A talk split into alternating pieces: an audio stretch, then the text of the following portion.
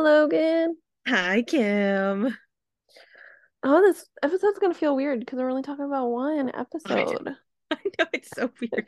We went super sized last time, and now we're going like minimized this time, which I, I think is really funny. Do we call this like a happy meal? it is a little bit, yeah, sure, we can do that. We'll call it a happy meal. Mm, we just don't come with a toy. That's all. no, no.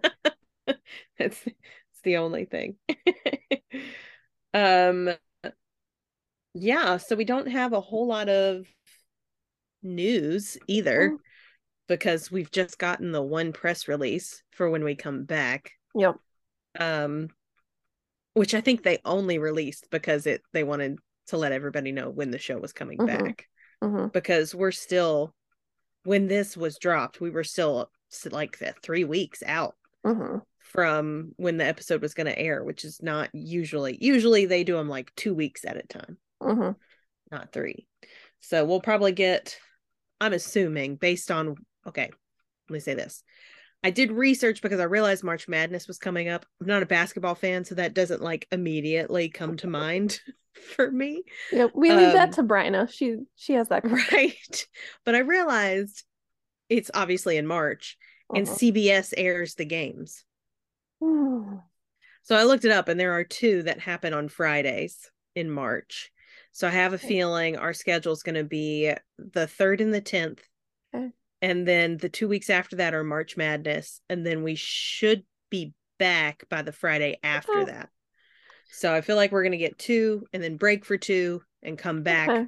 I may be wrong. It may be, maybe we just get one and then we break for the rest of the month. I don't know. We'll but see. my my instinct says probably two break for two um and then i we have they're filming episode 18 right now hmm and thanks to diane farr we now know officially we're getting 22 episodes Woo. um so they have four more to film which is crazy Mhm. um and that also means that when we come back for 15 15 16 17 18 19 20 21 22 we have 8 Mhm. including 15 so um i'm willing to bet you our finale will either be in the first or second week of may based on that i think that historically cbs typically does one of those two weeks Mhm.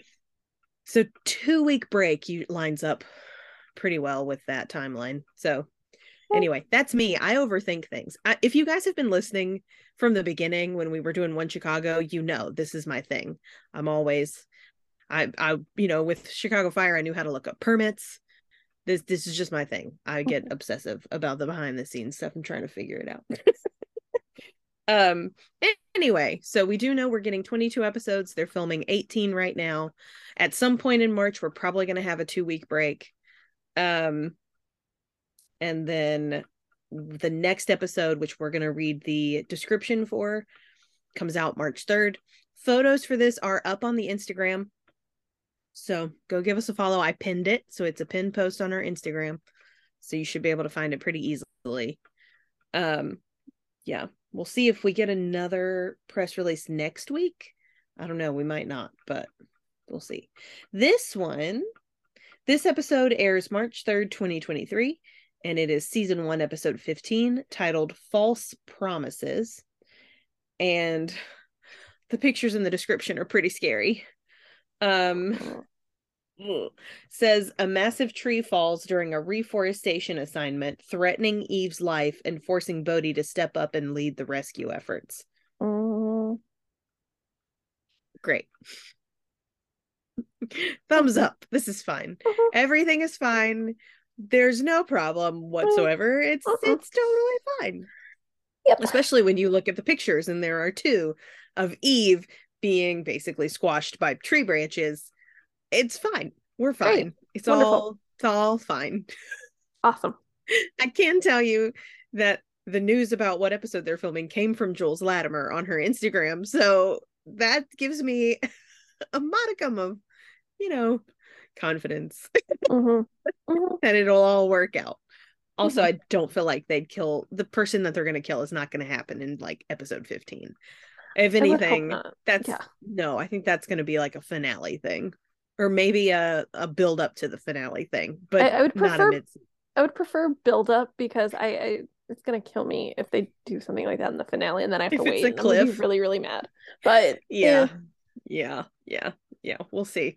Like this is the first season of this show, so we have no Mhm. idea what to expect of anything. mm-mm. They're right now they're setting the stage for what we're going to come to expect from them in the future. So, Mhm, great. mhm.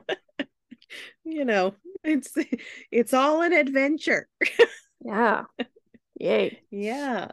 Yeah. um yeah.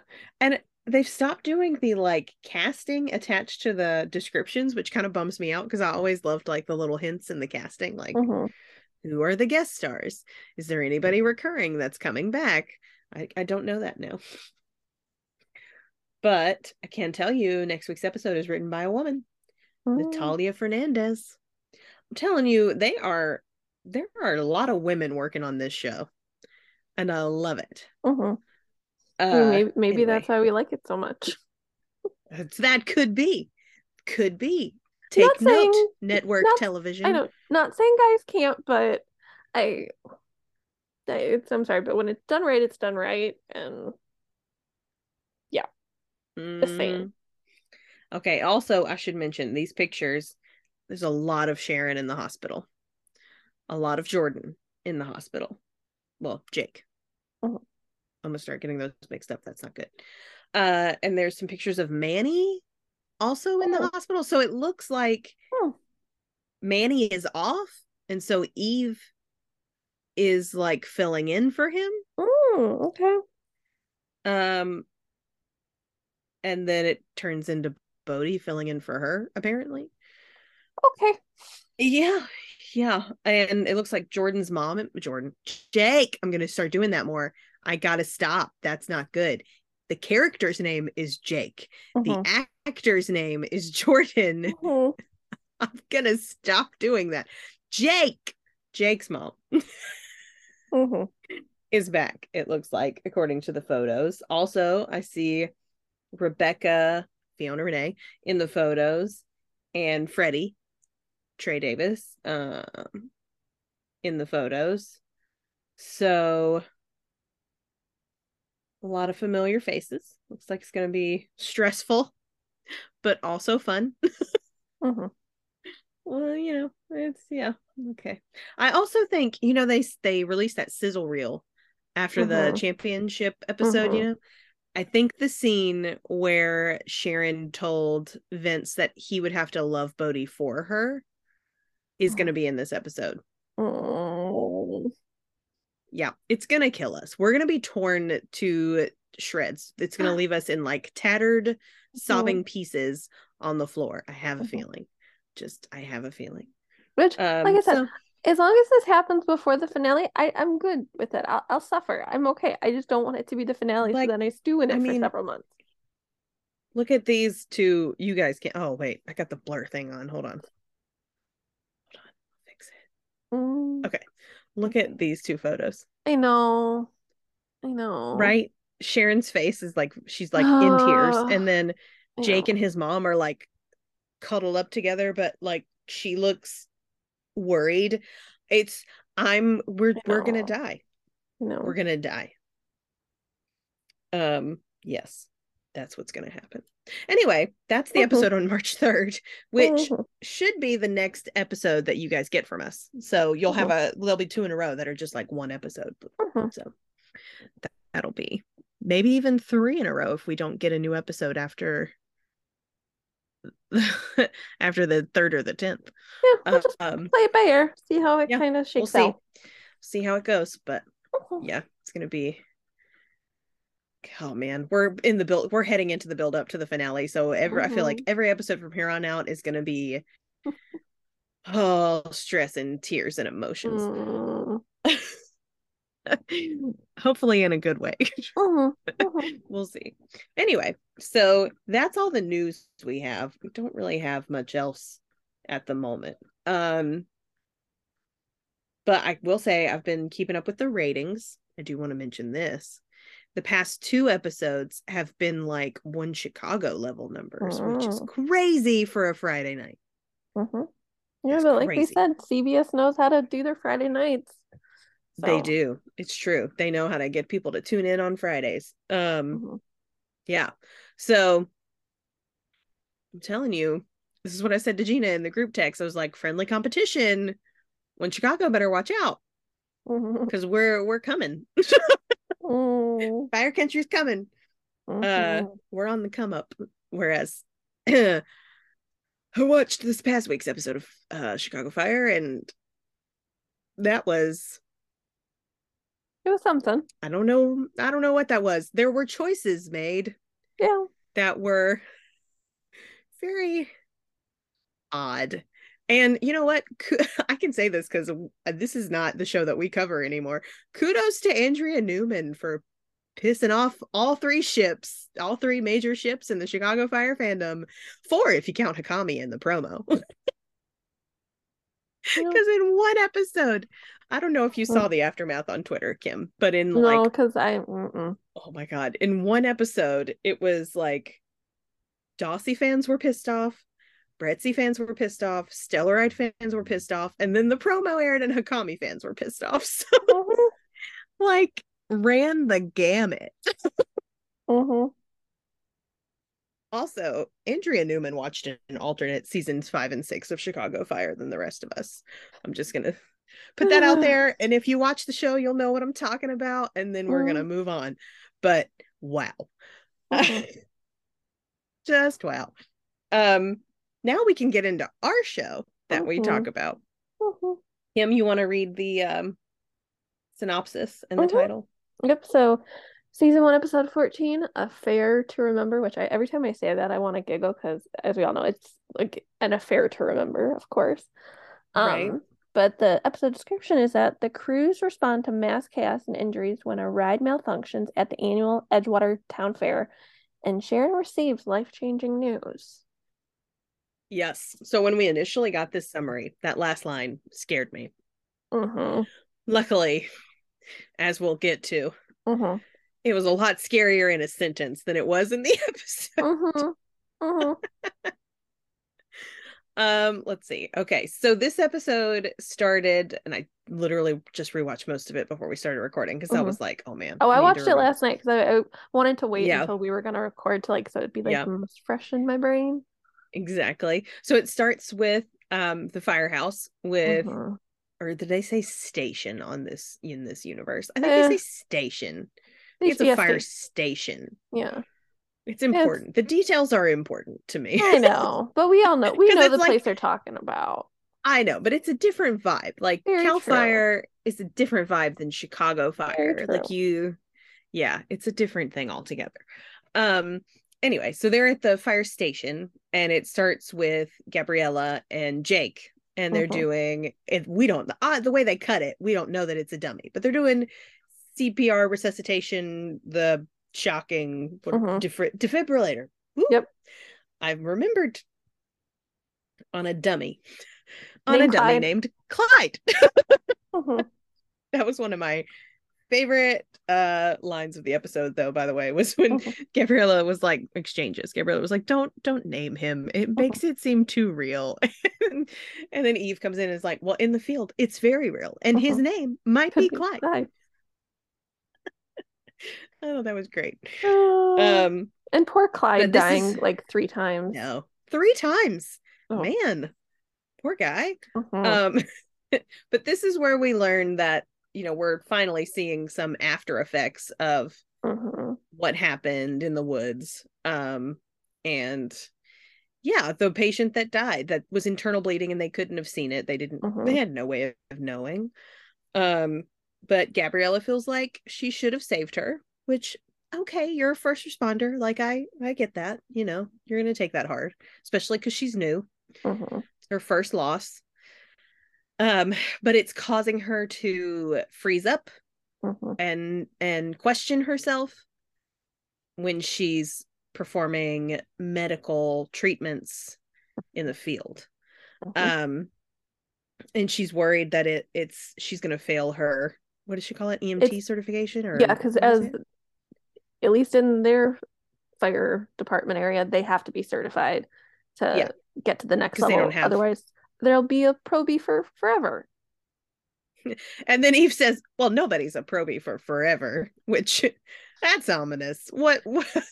Yeah. Also, that facial expression she gave to like Jake of like, mm, Yeah, she's like, mm, I shouldn't have said that. I should Yep. not have said that. No. She pulled a Mm-mm. Hagrid. mm-mm. uh anyway um yeah so that's that's the first presentation of this being an issue and before we go any further i did see some people who were like well this came out of nowhere and i'm like it did kind of come out of nowhere but also anxiety can pop up at Mhm. any time like it doesn't it doesn't No. follow a, a linear timeline Mm-mm. like you can be triggered by something that happened to you at any point for the first time ever. Yeah.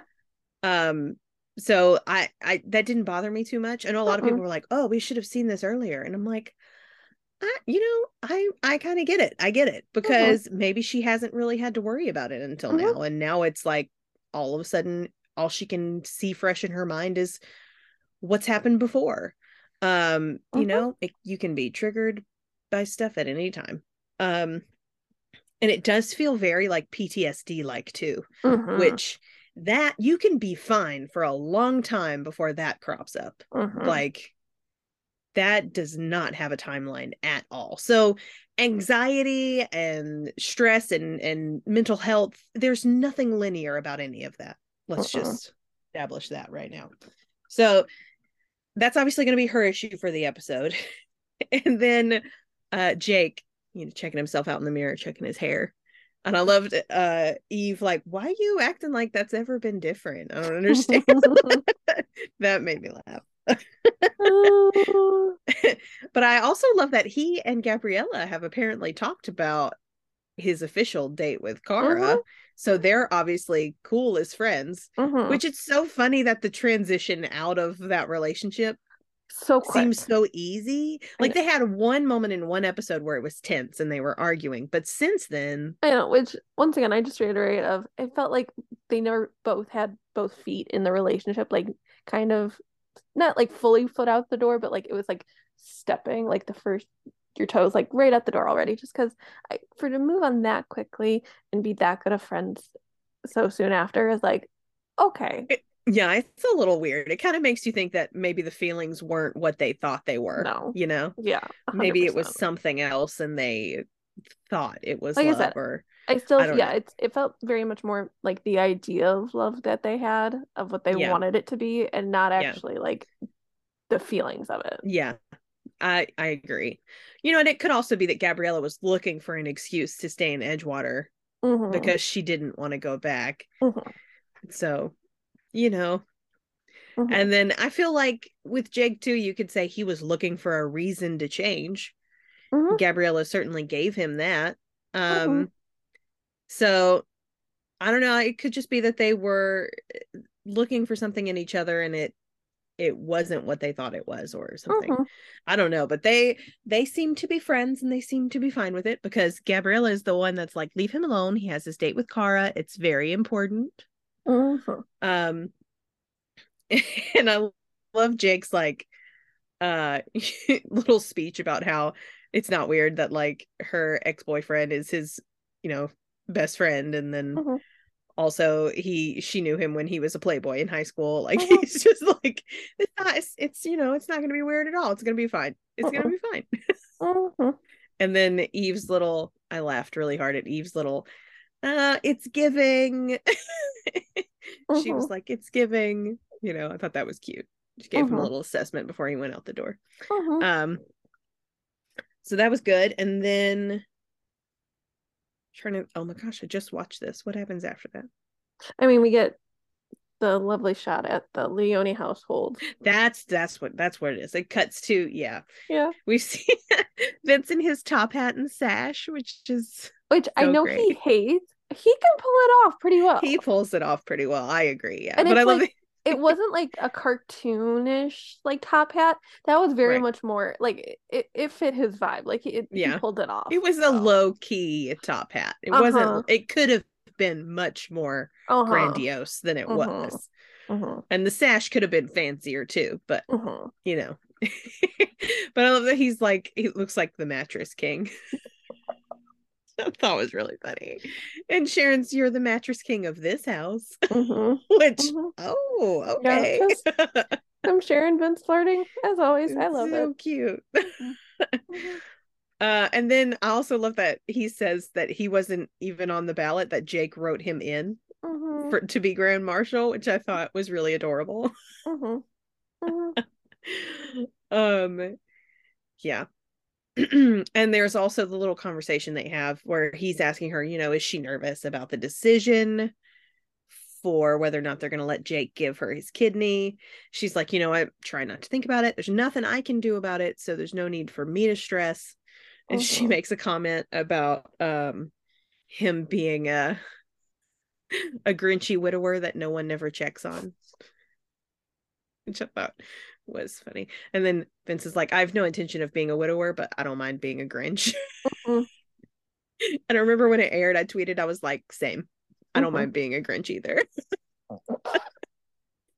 Vince is me. I'll be Grinchy. It's fine. Um uh yeah. So that was really cute. And then he leaves to go to the fairgrounds because he was supposed to be it, seems to me like initially he was just going to be like fire marshal sort of in that sort of role over the fair making sure that the fire hazards were all taken care of and you know things Mhm. like that but then he got voted in as grand marshal too um which is interesting so anyway sharon's off to work and then vince is off to work and then we go back to the firehouse which is when three rock is at the fire station Mhm. too um which includes manny and apparently kim you were right eve has Mhm. requested to shadow Mhm. manny Mhm. to walk around with three rock now this is a new thing that we haven't seen them do yet and i forgot what they called it they called it they had a name for what this was like for them doing jobs out in the community because Bode and Rebecca talked about it, and then Manny and Eve talked about it, and had they had a specific term for it. I can't remember what it Yeah, I can't remember either. Um, it started with a P. it started with a P, Mm-mm. but I can't remember. Um, but anyway, basically, it's like they're doing a job out in the community that's not responding to a fire or having to do with preventing fires Mhm. Or any accident at all. Um, and it's sort of like community service. It's beneficial to the inmates and the community. It it shows, you know, they get out in the community. It shows the community the good that they're doing. It's Mhm. also good for the department itself because it's like free press. Um, it has a lot of advantages. And while Eve and Manny are talking, Eve brings up that there's a kickback that like they get a little donation when the inmates do these kind of gigs. And she, that's when Manny's like, "Oh, you've done your research." She's like, "Well, yeah, the people in Sacramento have their eye on Three Rock." And immediately Oh. Manny's like antenna go up and he's his head is on a swivel for the rest of the episode because he's like convinced that somebody's coming for him and he thinks it's Eve, which made me so mad because I'm like, when has Eve ever done anything but support the people in Edgewater? Yeah, it's one of those like I really want to like shake Manny a little bit. I, I- but at the same time, it's like obviously he's still coming out of like his bender a bit of like gambling, and so I think he's just being very protective because it's like what has kept him through everything is three his job with Three Rock. So Well, he's on the defensive. Like Yeah. he's, you know, paranoid. I get it. mhm. I but get at it. At the same time, Don't love it though. Yeah, but at the same time, like it's Eve. If Yeah. it were somebody else besides Eve, Mhm. I think I'd understand it more. Like if it were Jake, Jake has shown himself to be a little ambitious and a little, you know, dismissive of other Mhm. people sometimes, a little Mhm. self-serving. I would get that. Um if it were even like Vince, there's already tension between the two of them sometimes, so I would get that. Mhm. Like if it were anybody but Eve, I Mhm. think I would understand it more, but Eve is literally like the purest Mhm. little cinnamon roll bean that there's ever been. She just wants to help her community and be a firefighter and Mhm. she loves her job and getting her hands dirty. She's not really super ambitious, or else she'd have just gone for the incident command stuff, whether she, enjoyed it or not. Mm-hmm. You know? So, anyway, if it were anybody but Eve, I think I would understand it more. Mm-hmm. um, so then from then on, Manny is a little more rude than necessary Mhm. to Eve. Um, but Eve is really excited to like shadow him and and um go around with Three Rock for the day. Mhm. Um, which is really cute. I love seeing her like excited about her job, especially after last episode when she was sort of like hesitant yeah. um with Sharon. So that was good. But we also have our first encounter with Rebecca and Bode since everything went down with Bode and Gabriella. Uh-huh. And it's it's not that Rebecca said many words during the scene with uh, Bode and Gabriella as well, but her eyes and face said a lot for her. Fiona Ren- listen, Fiona Rene is so good in this episode. She- Mhm. I and I I feel for the character because a lot of the reaction online was like, why are you acting like you and him were dating? Everybody was just so harsh. And I was Mhm. like, but I I I get it though, Yeah, they, they had because some chemistry. They had they had some moments. She caught feelings. You know, have you Mhm. never been in a situation where like you are more into whatever it is? It could be a friendship. It could be like a work mentorship. You're more into it than the other person is. It doesn't even have to be a romantic relationship. I mean, I think we've all been in those situations where it means more to you than it did to the other person. Well, and also in our in our case too of like we're we're not in prison. We don't, it's you even though like obviously they didn't have many moments, those are meaningful moments in somebody who's incarcerated of like it, it makes an impact Little- on them. like like she says later, little moments of freedom, you know. It's things like that. But I but yeah, so anyway, the scene let's start with that before we get into too much about what, you know, the reactions. But Mhm. it starts out with Rebecca basically being like, we could sneak off and have a Mhm. little fun. And she's being flirty. And Uh-huh.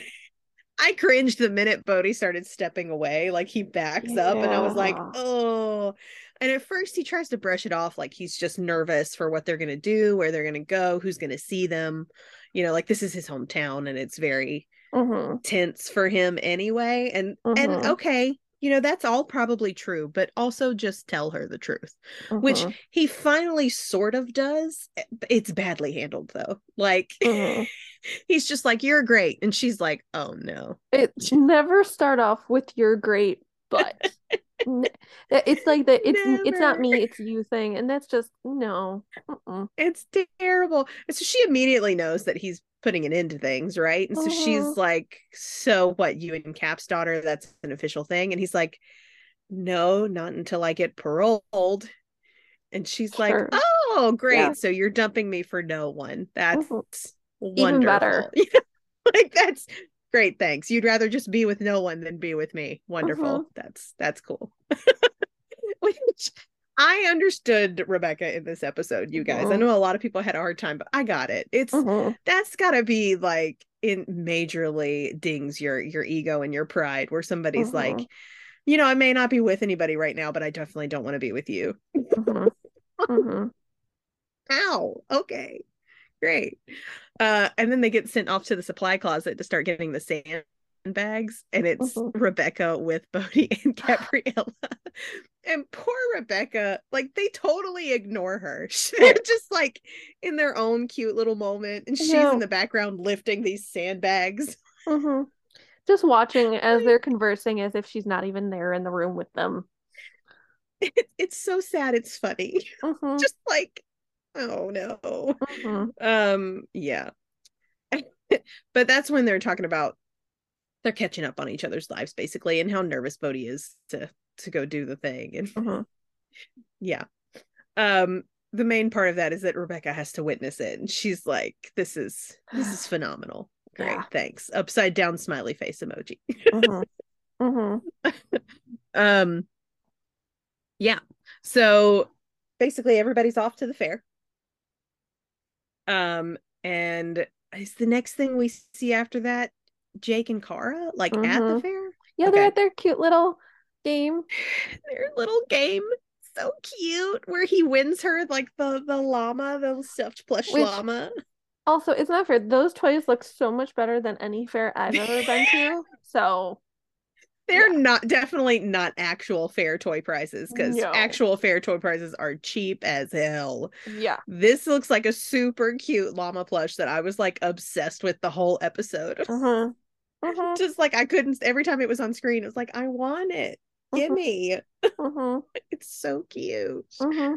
Um anyway, they're adorable. Uh-huh. um on their little date uh and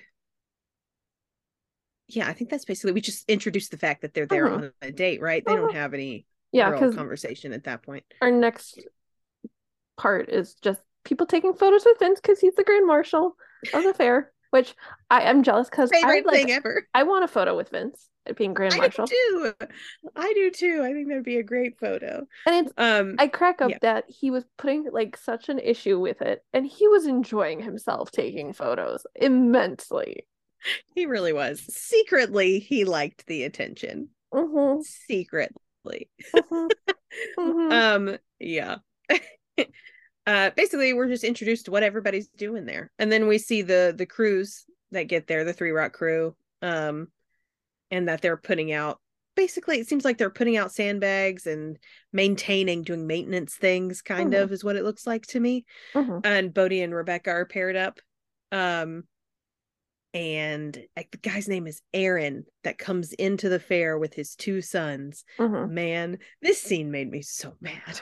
Oh Oh, so where the but also i don't think there's ever going to be a time where a character doesn't say bode leone and i don't at least snicker.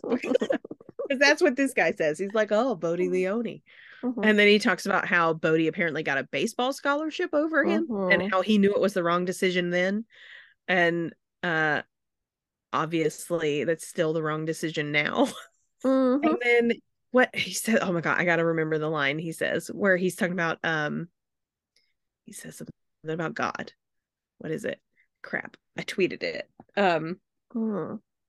but this line it was the most infuriating line so i gotta find it because we have to quote it.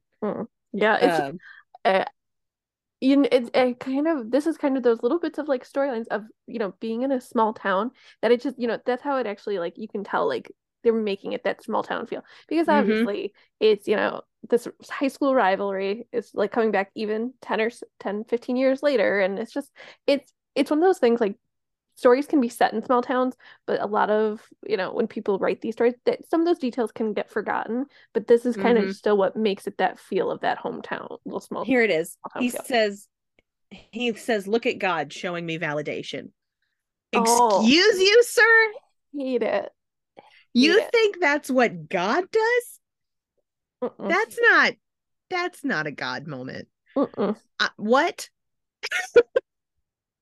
uh that excuse me? No. And Mhm. rebecca is pretty much like gonna step to this guy.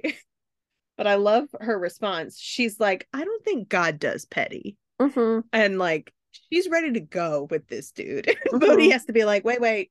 No.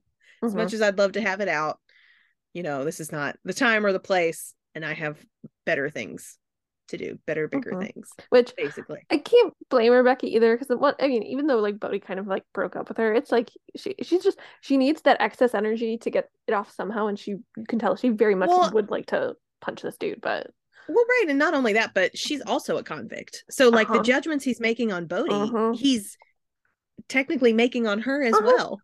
Mhm. So it's not just an attack against Bode; it's attack against everybody in the program. Um, which I would be defensive of as well. Plus, oh yeah, even if her and Bode aren't together anymore, she still has affection for him. Like Mhm. obviously, oh yeah, that doesn't she go away. Just respects him. yeah, it doesn't Right. go away just because two hours earlier he said we're done. Like nobody can Right. their emotions that. So exactly. So anybody insulting him, she's going to be like, "Oh no, Mhm. Hell no. No. Mhm. Especially because we know she has anger management issues based on, you know, why she's there in the first place. Mhm. Mhm. um anyway. so we have that little scene and Rebecca, I love that Rebecca just did not like that Bode called her off. Like she rolled her eyes at him. She was Mhm. like, whatever. Like she she was like, okay, whatever. Um and I think isn't that the moment where they have like a little talk and she starts to walk away and he's like, "Where are you going?" And she's like, "Well, let me tell you about my day." hmm I loved her. She's like, Well, you broke up with me. Also, I had to witness you and Gabriella and then that guy. So, like, I just want to, I, I, I'm leaving. I'm going to just walk away for a minute, hmm which I don't blame her. I, Mm-mm. you know, she's having a crappy day. Rebecca is just not having a good time. Um, and that's when, oh, wait. Okay. And then we cut to, then we see Kara and Jake. Mhm. Yes. Okay, I'm remembering now. And they're walking up like they're in line for a ride and they're talking. Um and it kind of comes up to high school where Mhm. they're sort of reminiscing. She's like, "Do you remember coming to this when we were younger? I would come with Bode and you would come with your flavor of the month."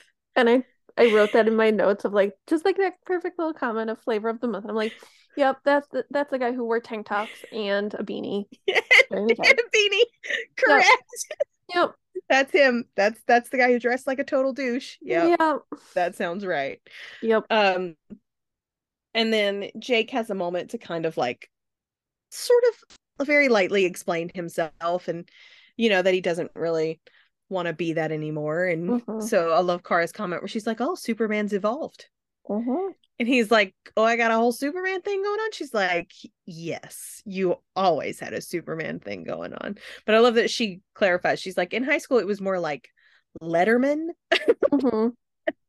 um they I, I just thought that scene was really cute i actually like them together a lot um i liked this conversation um Also, maybe and maybe at a Halloween episode, some point we can get Jake in a Superman costume. That would be so cute i would love that that would be great Mhm. um because there's been two superman references like in the Mhm. pilot eve says to him you know that gabriella's dating superman I know. Like, um come that on, keeps coming up come on. yeah so maybe It doesn't need to be a good be cool. costume. It can just be a really hilarious Superman costume. You know what I'd love? I'd love for him to go the Clark Kent route and then have like Oh. the the shirt open with Oh, like yeah. the top of like the Superman. That'd be a good look for him with the Okay. glasses. Yeah, I'd be down. I would. I I, dig would it. like that. Yeah, that'd be a good one. Um anyway. So but they're in line for a ride and like Mhm. right before they get on, the attendant stops them. Is like uh, next ride. Yep. And then you see what the ride is. And I'm not going to lie to you. This is actually one of the, it's a version of a ride I loved at the fair Mhm. when I was a kid. Mhm. I liked the enclosed one though, Yeah, that looks I- like the alien spaceship. And that's I was. I call it yeah, like spaceship too, because that. I'm sorry, no open air. Mm-mm. Yeah, no, I don't want it to be open. I, I liked the enclosed one. That one Mhm. was was was better. Mhm. Um, this is just like open Mhm. and in a, a circle. Yep. Um, yeah, that. Mm-hmm. That's that's that's a no for me. No, where all you're secured with is chains to the outside world. no, no. no. I don't want it. That's that's fine. It's like being in a giant mixer. Yeah. Mm-mm. Unless there's a bowl so. surrounding me, no. Mm-mm. no, no, no. Yeah. Um, so this ride is going and something starts not sounding right. It's going too fast. A lot of people notice. The ride attendant, who I think is named Chris, they show him like trying to, he's messing with the panel, like he's Yeah. looking at it and he's Which- like, Also, they "Mm, show the equipment, and you can see that the equis- equipment is rusty in several parts. oh, yeah, no, it's not. Yeah, It's not it needs maintenance. Like a lot of needs oils, Lots of upkeep. maintenance. Yeah. Um, yes. And so he's trying to figure out, obviously he looks concerned. And so Jake kind of takes charge and is like, Hey, um, something's going on here. What you doing? Mhm. and the guy can't get it to stop. And then, like I predicted last episode, the bass starts like rocking. Mhm. And so Jake and Kara are like, "Oh, we gotta, we gotta balance it." And then a bunch of other Mhm. people come over and they're like trying to hold it down.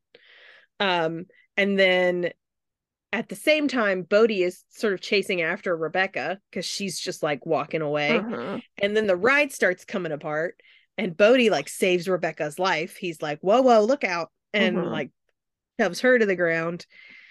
Oh my god, it's like chaos. And then the top of the Mhm. ride comes off, and then that's when we get the Fire Country logo. Uh-huh. yeah, that all happened before we got the logo. Isn't that crazy? That was like the opening of the episode. Yeah. Jeez, that's a lot. hmm um, so then when we come back from that, Bode and Rebecca are like basically getting civilians out of the way. So like Mhm. Bode has the folding chair, which I used on our Twitter for like uh wrong captions only, you know. hmm he, in the photo, it's really funny. It looks like he's about to hit this woman with the chair, as opposed to what he's actually doing, which is like blocking debris. yeah. Which good reflexes, Bode. Jeez. Mhm. it's like wow um he's like shielding them from debris with the chair and so they're getting people out of the way um and gosh there's just so much that happens with this so i'm i'm losing track of the Mhm. order um yeah so they start to get people out of the way and i think the decision is made to start a triage and then Vince comes across it and he's like calling into a radio basically announcing that they have an incident Mhm. um which is what brings Sharon into it um and also what brings the rest of the crew into it once the incident starts so that's going to bring Gabriella to the scene Mhm. um and then Three Rocks already there but it gets them involved in the actual incident Mhm. Whew. so now we have everybody involved all the characters are involved now Mhm. um and then think i think it uh i'm going to start with gabriella going running into sharon yeah um so gabriella triage is established in like a looks like a farmer's market tent yeah, like a food tent type of thing Yeah. yeah. like a food tent of some Mhm. kind um and so gabriella goes there i think she's taking civilians there um for triage Yeah. and sharon uh basically orders her to like start helping. And gabriella at this point is like panicking. She's like uh can i can i get go get more hands? She's like why? Who? Like i i just need your hands right? Mhm. and then gabriella's like well kara's here. Can i go get kara and of course sharon knows that she's a nurse and and you Mhm. know it's kind of important. So she's like fine but come right back. Okay um so gabriella goes to get kara who is still at the ride like balancing it. And at that point three rock has shown up to the ride so they're helping to balance it um which is what allows kara to leave. So kara's like i'm yours. I'm getting out of here. Like i will help you with the triage. Um and then they're also trying to figure out this will lead into the emergency stop thing. So jake and vince are basically like there has to be an emergency stop. Like you got to get to it. So the guy chris is like i'll check the hatch. And this is the part i feel like it was easy to miss when it aired because there was so much going on Mhm. because my i was watching with my parents. And so the guy crawls down and and they had this reaction. So the guy crawls down into the hatch where he starts to and then the thing comes back down. And there was some confusion in my household and i think on twitter in general about why they couldn't just lift the thing off of him. Okay guys. So let's explain upon rewatch it was a lot clearer there are prongs on the Mhm. underside of this hatch um and when i rewatched it was a lot more graphic than what i remembered when it was airing because the thing comes down on him Mhm. and you can hear the squelch of those prongs going into Oh. his chest. Like there is a sound effect for it. Yeah. It's real gross. Yeah, and I mean, Um so you have chest trauma like that, you don't want to just take and. You don't want to just lift it off. Like, no. And so I don't I think though what was missed were the prongs on the gate. Mhm. Because in my household my parents were like, "Is it heavy? Why won't why can't they lift it off Mhm. of him?" And I missed it because I was live tweeting, so I couldn't explain it. so I had to rewatch to there were prongs and that's why they couldn't remove it. So in case there was any confusion about what happened there, there were prongs on the underside of the hatch and when it fell the prongs stabbed the guy in the chest. Mhm. So that is what was keeping him from bleeding out because they were in his chest like plugging up the little holes that they had created. Mhm. Um so they couldn't just lift it off of him. And so he was stuck there while the ride is spinning out of control, this poor guy. Uh, that's what happened. So if you were wondering the whole episode, why is he stuck there? It doesn't make sense. It does. It was just, it was very maybe too subtle. They probably could have emphasized it a little bit more because if you weren't paying attention, you missed it. Mhm. Um, you just completely missed it. so, and I was one of those people who wasn't paying attention, so I speak from experience. uh, anyway, so they can't move him, but they need to get to the emergency stop. So, at that point, Gabriella gets there with like the sawzall, whatever they call it on this show, Mhm. and they cut into the gate, pull it away so Jake can crawl underneath and hit the emergency stop. Um so they do get the ride stopped. And then they have to focus on getting the guy out and getting the civilians out of the rides. Gabriella uses that as her excuse to not go back to Sharon as Sharon ordered her to. Mhm. Yeah. Yeah. Gabriella. Sharon outranks Vince. So even if Vince Mhm. asked you to do something, you still have to go back to Sharon. Sorry about that, but that's how it works. Um, she did not. She chose not to because she's terrified out of her mind at this point, and I get it, but also, oh boy. Mhm. Um yeah. So that's the situation now. And then also during all of this, the guy that came at Bode, uh Aaron, Mhm. comes running up. Um, and what's happened was there was a bounce house that didn't take any tickets, that a piece of debris hit it, and so it was like Deflating. and there were kids inside, and so it was like trapping the kids. And if you've ever been in one of those bounce houses, they fold real, real Mhm. flat. And they surround you on all sides. So that's a terrifying situation for a child to be in. Also, very dangerous because suffocation is a thing Mhm. that can happen. So basically, Three Rock goes to the ride that's spinning out of control, whereas Manny and Eve and Jake and Rebecca are on the bounce house getting the kids out. At a certain point, while they're getting the kids out, Aaron comes up and he's like, My kids are in there. And they find one kid, but not the other. And the guy is like, Well, my other kid has to be in there. He has to be in there. And they're like, Sir, he's Mhm. not here.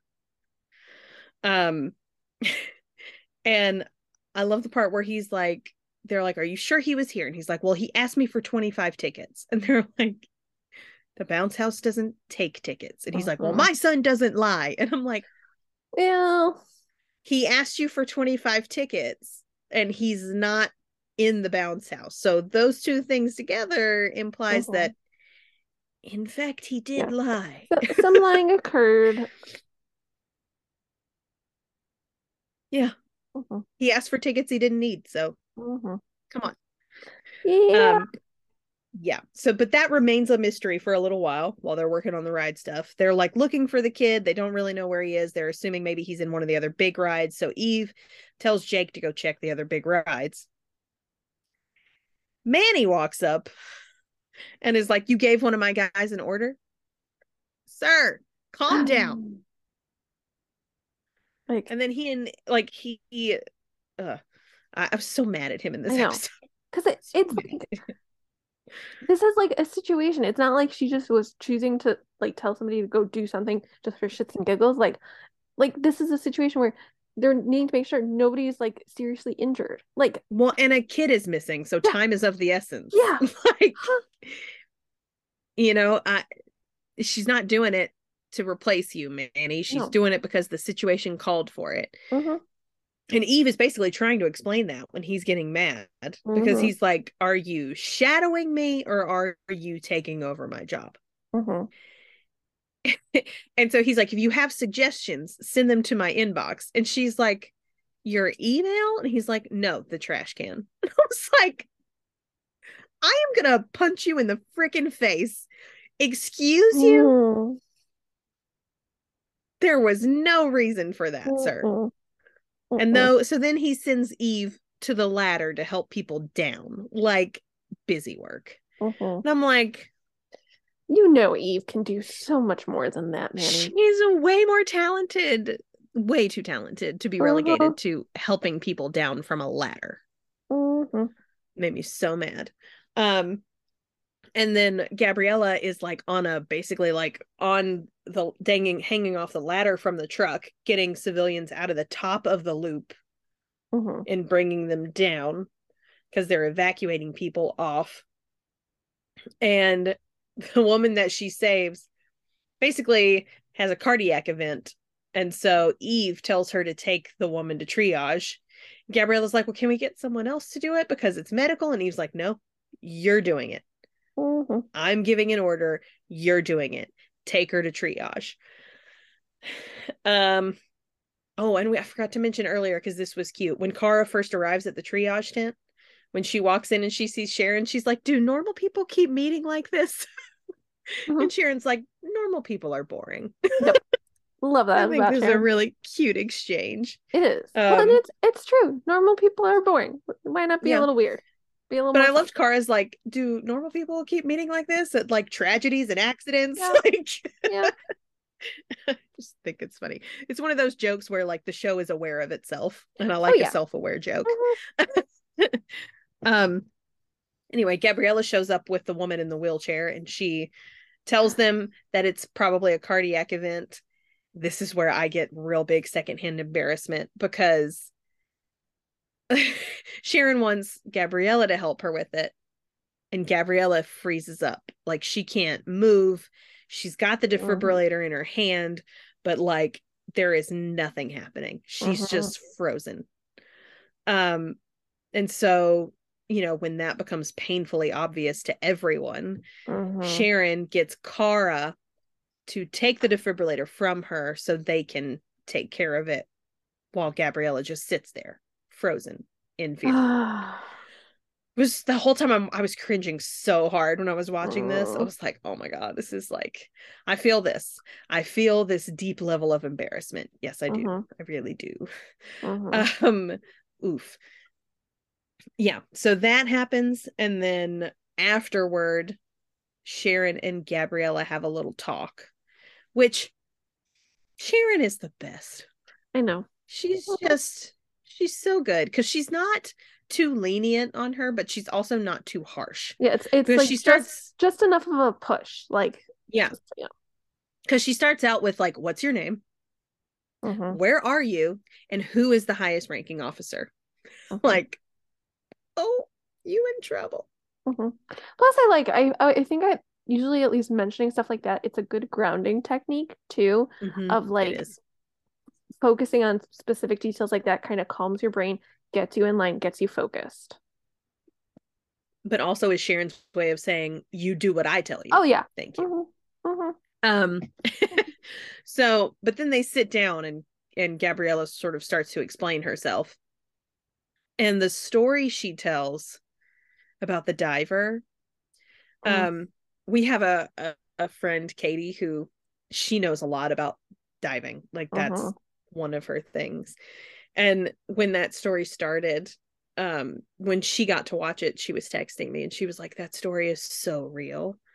Um because divers, I don't know if you've ever if any of you out there have ever watched Olympic diving, these platforms are super high Mhm. and they do these tricky jumps off of the platforms Mhm. and lots of times they're facing the wall like they're not facing the pool Mhm. and there are some where they're facing front like the pool but like if you've ever watched the slow mo of the way they have to twist and turn and jump their heads are like inches from these boards Mhm.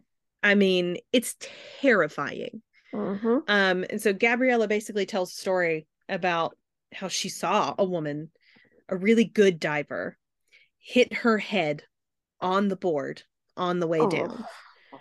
uh, and even though she didn't do it herself that implanted that like doubt in her head and that Mhm. fear and so she, in her mind that's what led to the end of her diving career because she was so afraid and paranoid of doing that Mhm. herself that she stopped giving it her all that fearlessness that and confidence that you need in order to compete at that level was no longer there Mhm. um and so she's telling this to Sharon and then she applies that same logic to losing that patient and how now Mhm. that fear has impacted her confidence as well. And Sharon is basically like, okay, I get that.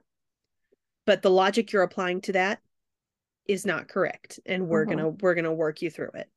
Um, you know, and I love how she says she doesn't like invalidate anything Gabriella says, but she Mhm. does say like your logic is flawed and we're to get into why.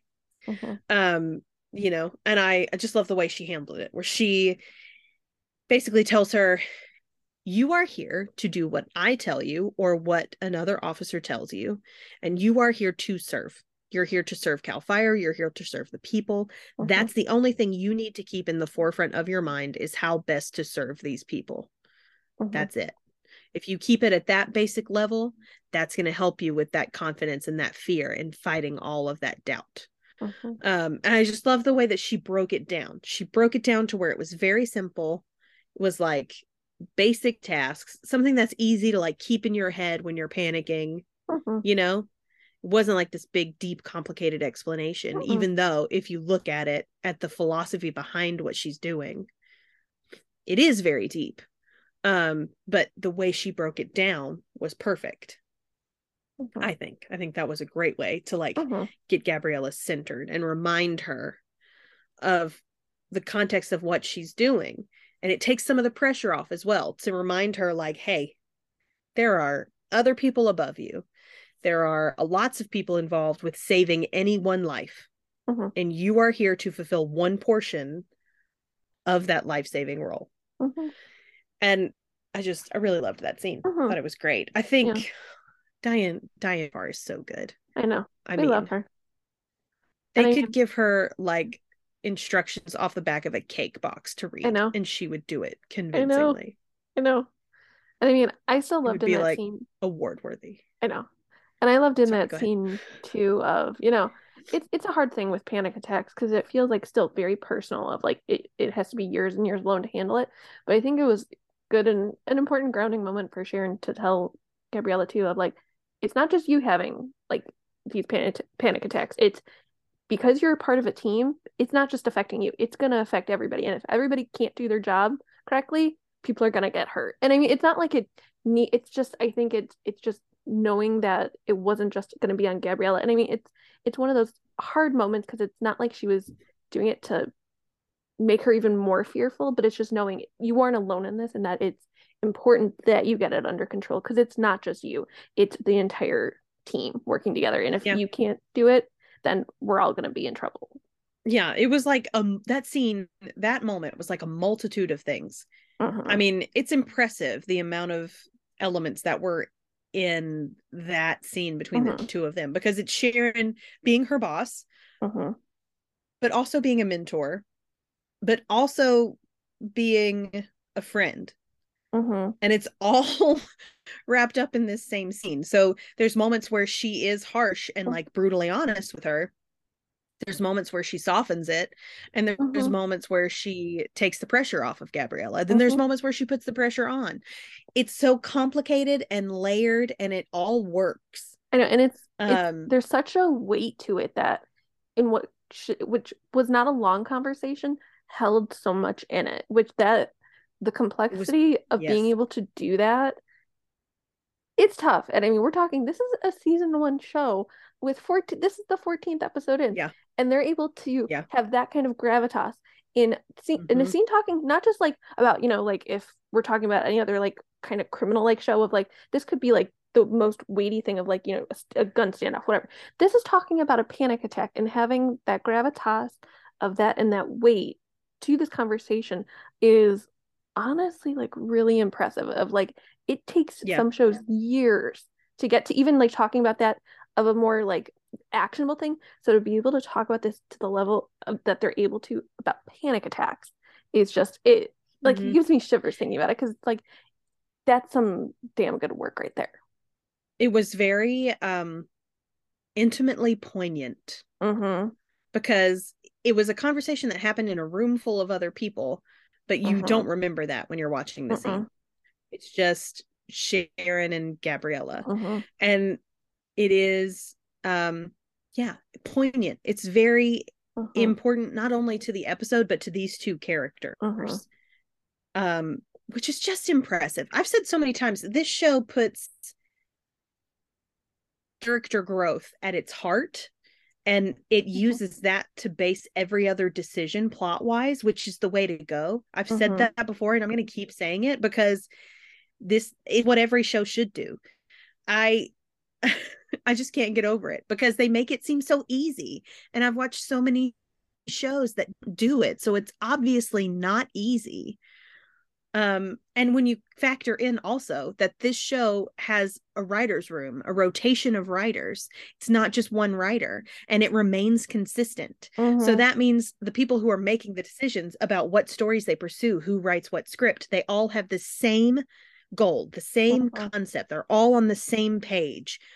And that is remarkable. Mm-hmm. I like it's a uh, like oh man because i just talked to some people about pd and we talked about how unbalanced it was for every character this show is the antithesis of that it is the opposite it is balanced for every character you get a little bit of everybody everybody gets a little growth everybody gets an important emotional moment mm-hmm. it's so brilliantly written and this scene is a prime example of why of mm-hmm. how um there's a reason this show is such a success in season one and it scenes like this. Mm-hmm. um it's so good. It was so good. Uh and that doesn't fix it which i loved even more. Mm-hmm. this heart to heart does not fix the problem. Mm-hmm. which normally if it, if this were chicago fire this heart to heart would have fixed the problem. It would have been totally magically resolved right then in that moment. It is not. It's not at all. Um so because it comes back. So yeah I, I i just i loved it. It was a brilliant scene. But then from there we go back to i want to say the ride. Uh-huh. um but i could be wrong. Or is it bode and rebecca? Um... no i um. think it's the it's bode and rebecca it's bode and rebecca. That's what it is. So he finally finds rebecca and she's basically had a drink or several. Uh-huh. um and he's like oh you're you want to ruin this over over one drink uh-huh. and she's like listen it's little moments of freedom a cigarette a beer whatever it is it's little moments of freedom which explains why she was so because her and her and bode that's what that was too for her it was like uh-huh. a little mm-hmm. moment of normalcy and freedom uh-huh. you know um yeah and so I really felt for Rebecca in this episode. I know a lot of people didn't, but I did. Uh-huh. Um, and so Bode, I love this though, that Bode takes a moment. He's like, okay, I hurt you. I see that now. like, no shit, dude. Mm-hmm. like, you bungled the whole breakup real bad, my man. Mm-hmm. I love you, but that was terrible. mm-hmm. And then you just moved on from it afterward like it was nothing. Mm-hmm. Um, no, don't do that. anyway, um, but yeah, so they have this moment where he's like, you know, I hurt you, but don't ruin all of this over me. Like, if anybody found out that you did this, you'd be gone. All of your progress would be ruined. And he's, and she's like, well, are you going to squeal on me? Like, are you going to tell Cap? And he's like, no, because you never, we've been together this whole time and you never had a drink. he's like, mm-hmm. I'm going to cover for you. We're going to fix this. And he's like, you're going to stick with me and it's all going to be okay. Nobody's going to know this ever happened. Mm-hmm. Um, which oh. I love Bode. Mm-hmm. I know I hard. just picked on him, but I love him. You, because you love him, you can pick on him.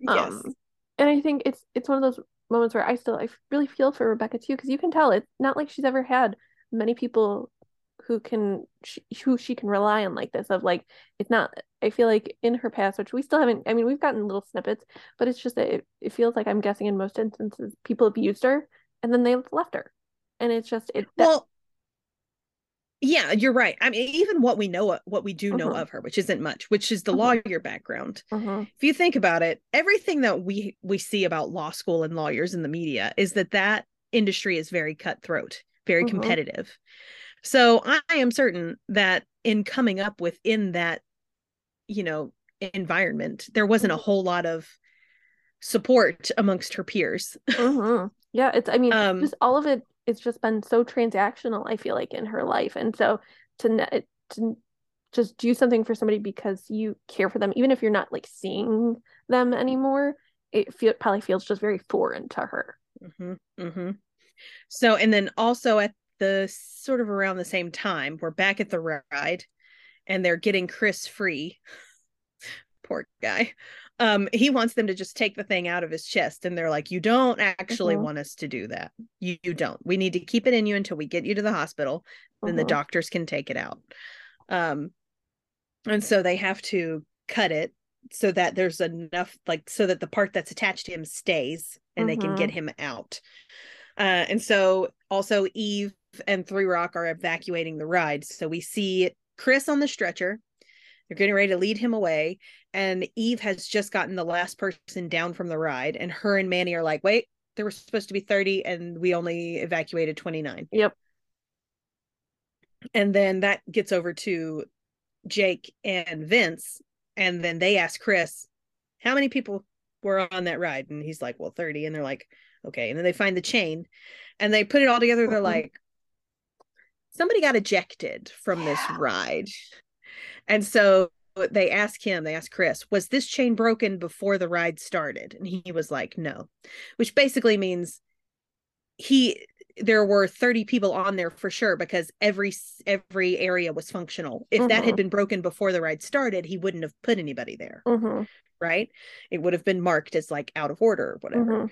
um for that one seat i don't know if it's the seat really space Yeah. um and so if the chain broke after that means somebody was thrown from the ride Mhm. Okay.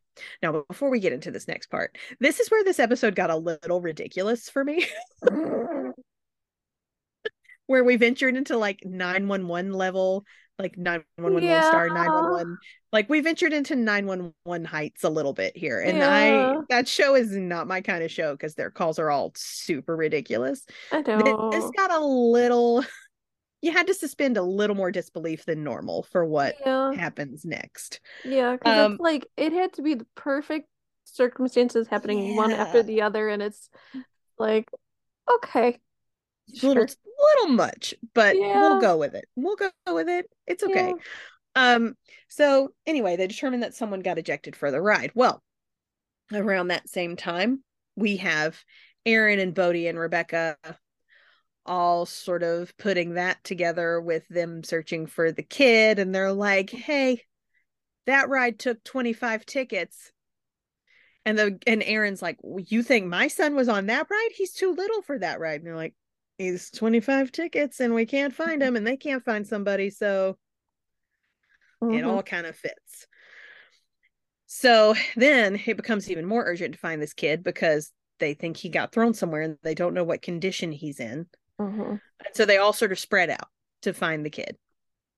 Um and Bode and Rebecca see a tent full of stuffed animals and they're like, "Oh, he was thrown that way. He landed on the stuffed animals. Oh, how convenient." Yeah. A little too it He convenient landed on the stuffed but animals. That's that's perfect. yeah. Also, how were there enough stuffed animals? And also, if they were truly fair quality stuffed animals, that would not have done much. They're all terrible. Uh yeah. But basically they determined that that saved his life, but when they find the tent, he's not there. Mhm. So, okay, first of all, he just happens to land on stuffed animals. Second of all, he's well enough to get up and run or walk away. Yeah, also with his glasses, which eh, shattered on the ground, of like, so he has some trouble seeing. He's been thrown from a ride, has no really bad broken bones, and can walk away. but also manages to keep his inhaler with him. Yeah. like there are too many things that have to go exactly right. Yeah. Too many things. Um, magic. So they yeah. So anyway, they're still looking for him because he wasn't where he apparently landed. Mhm. Um and while they're walking around, it's Jake and Vince, and they're talking about like Vince is like, Hey, you know, this reminds me of that time that Bode skipped school and went to Great America Park. And Jake was like, Yeah, he was so scared that you were gonna be mad at him that he stayed at my place until you cooled off. And then Vince is like, Oh, Mhm. wait a minute, a kid in trouble will always hide. Mhm. Um, which by the way, that little story that Jake told reminded me of a Boy Meets World episode. Did you watch Boy Meets World? Yeah, I did. I did. Do you remember the episode The Fugitive where Sean puts a cherry bomb in the mailbox and it explodes and then he hides under Corey's bed for like a week? Yeah, don't remember that specifically, but I mean, if it, it makes sense with knowing the show. And the it's like a famous Boy Meets World episode because it was like the first real Sean episode. Mhm. But it like they told that story and I was like, I wonder if somebody in the writer's room was like a Boy Meets World fan. oh, probably. that makes me think that it also kind of gives me their dynamic a little bit because I'm thinking like Bode was the Sean. He was the Sean Hunter. hmm And Jake was the Corey, except just a little more popular with girls. hmm So that's uh, like immediately that fills in a little more of their dynamic for me in just that one little little scene. hmm Um anyway, Vince gets on the radio and is like, "Hey, we think he's hiding somewhere. Look for spots a kid would hide." Um and so Bode looks up and he sees the creepy castle funhouse. And he's like, "That's a good spot to hide."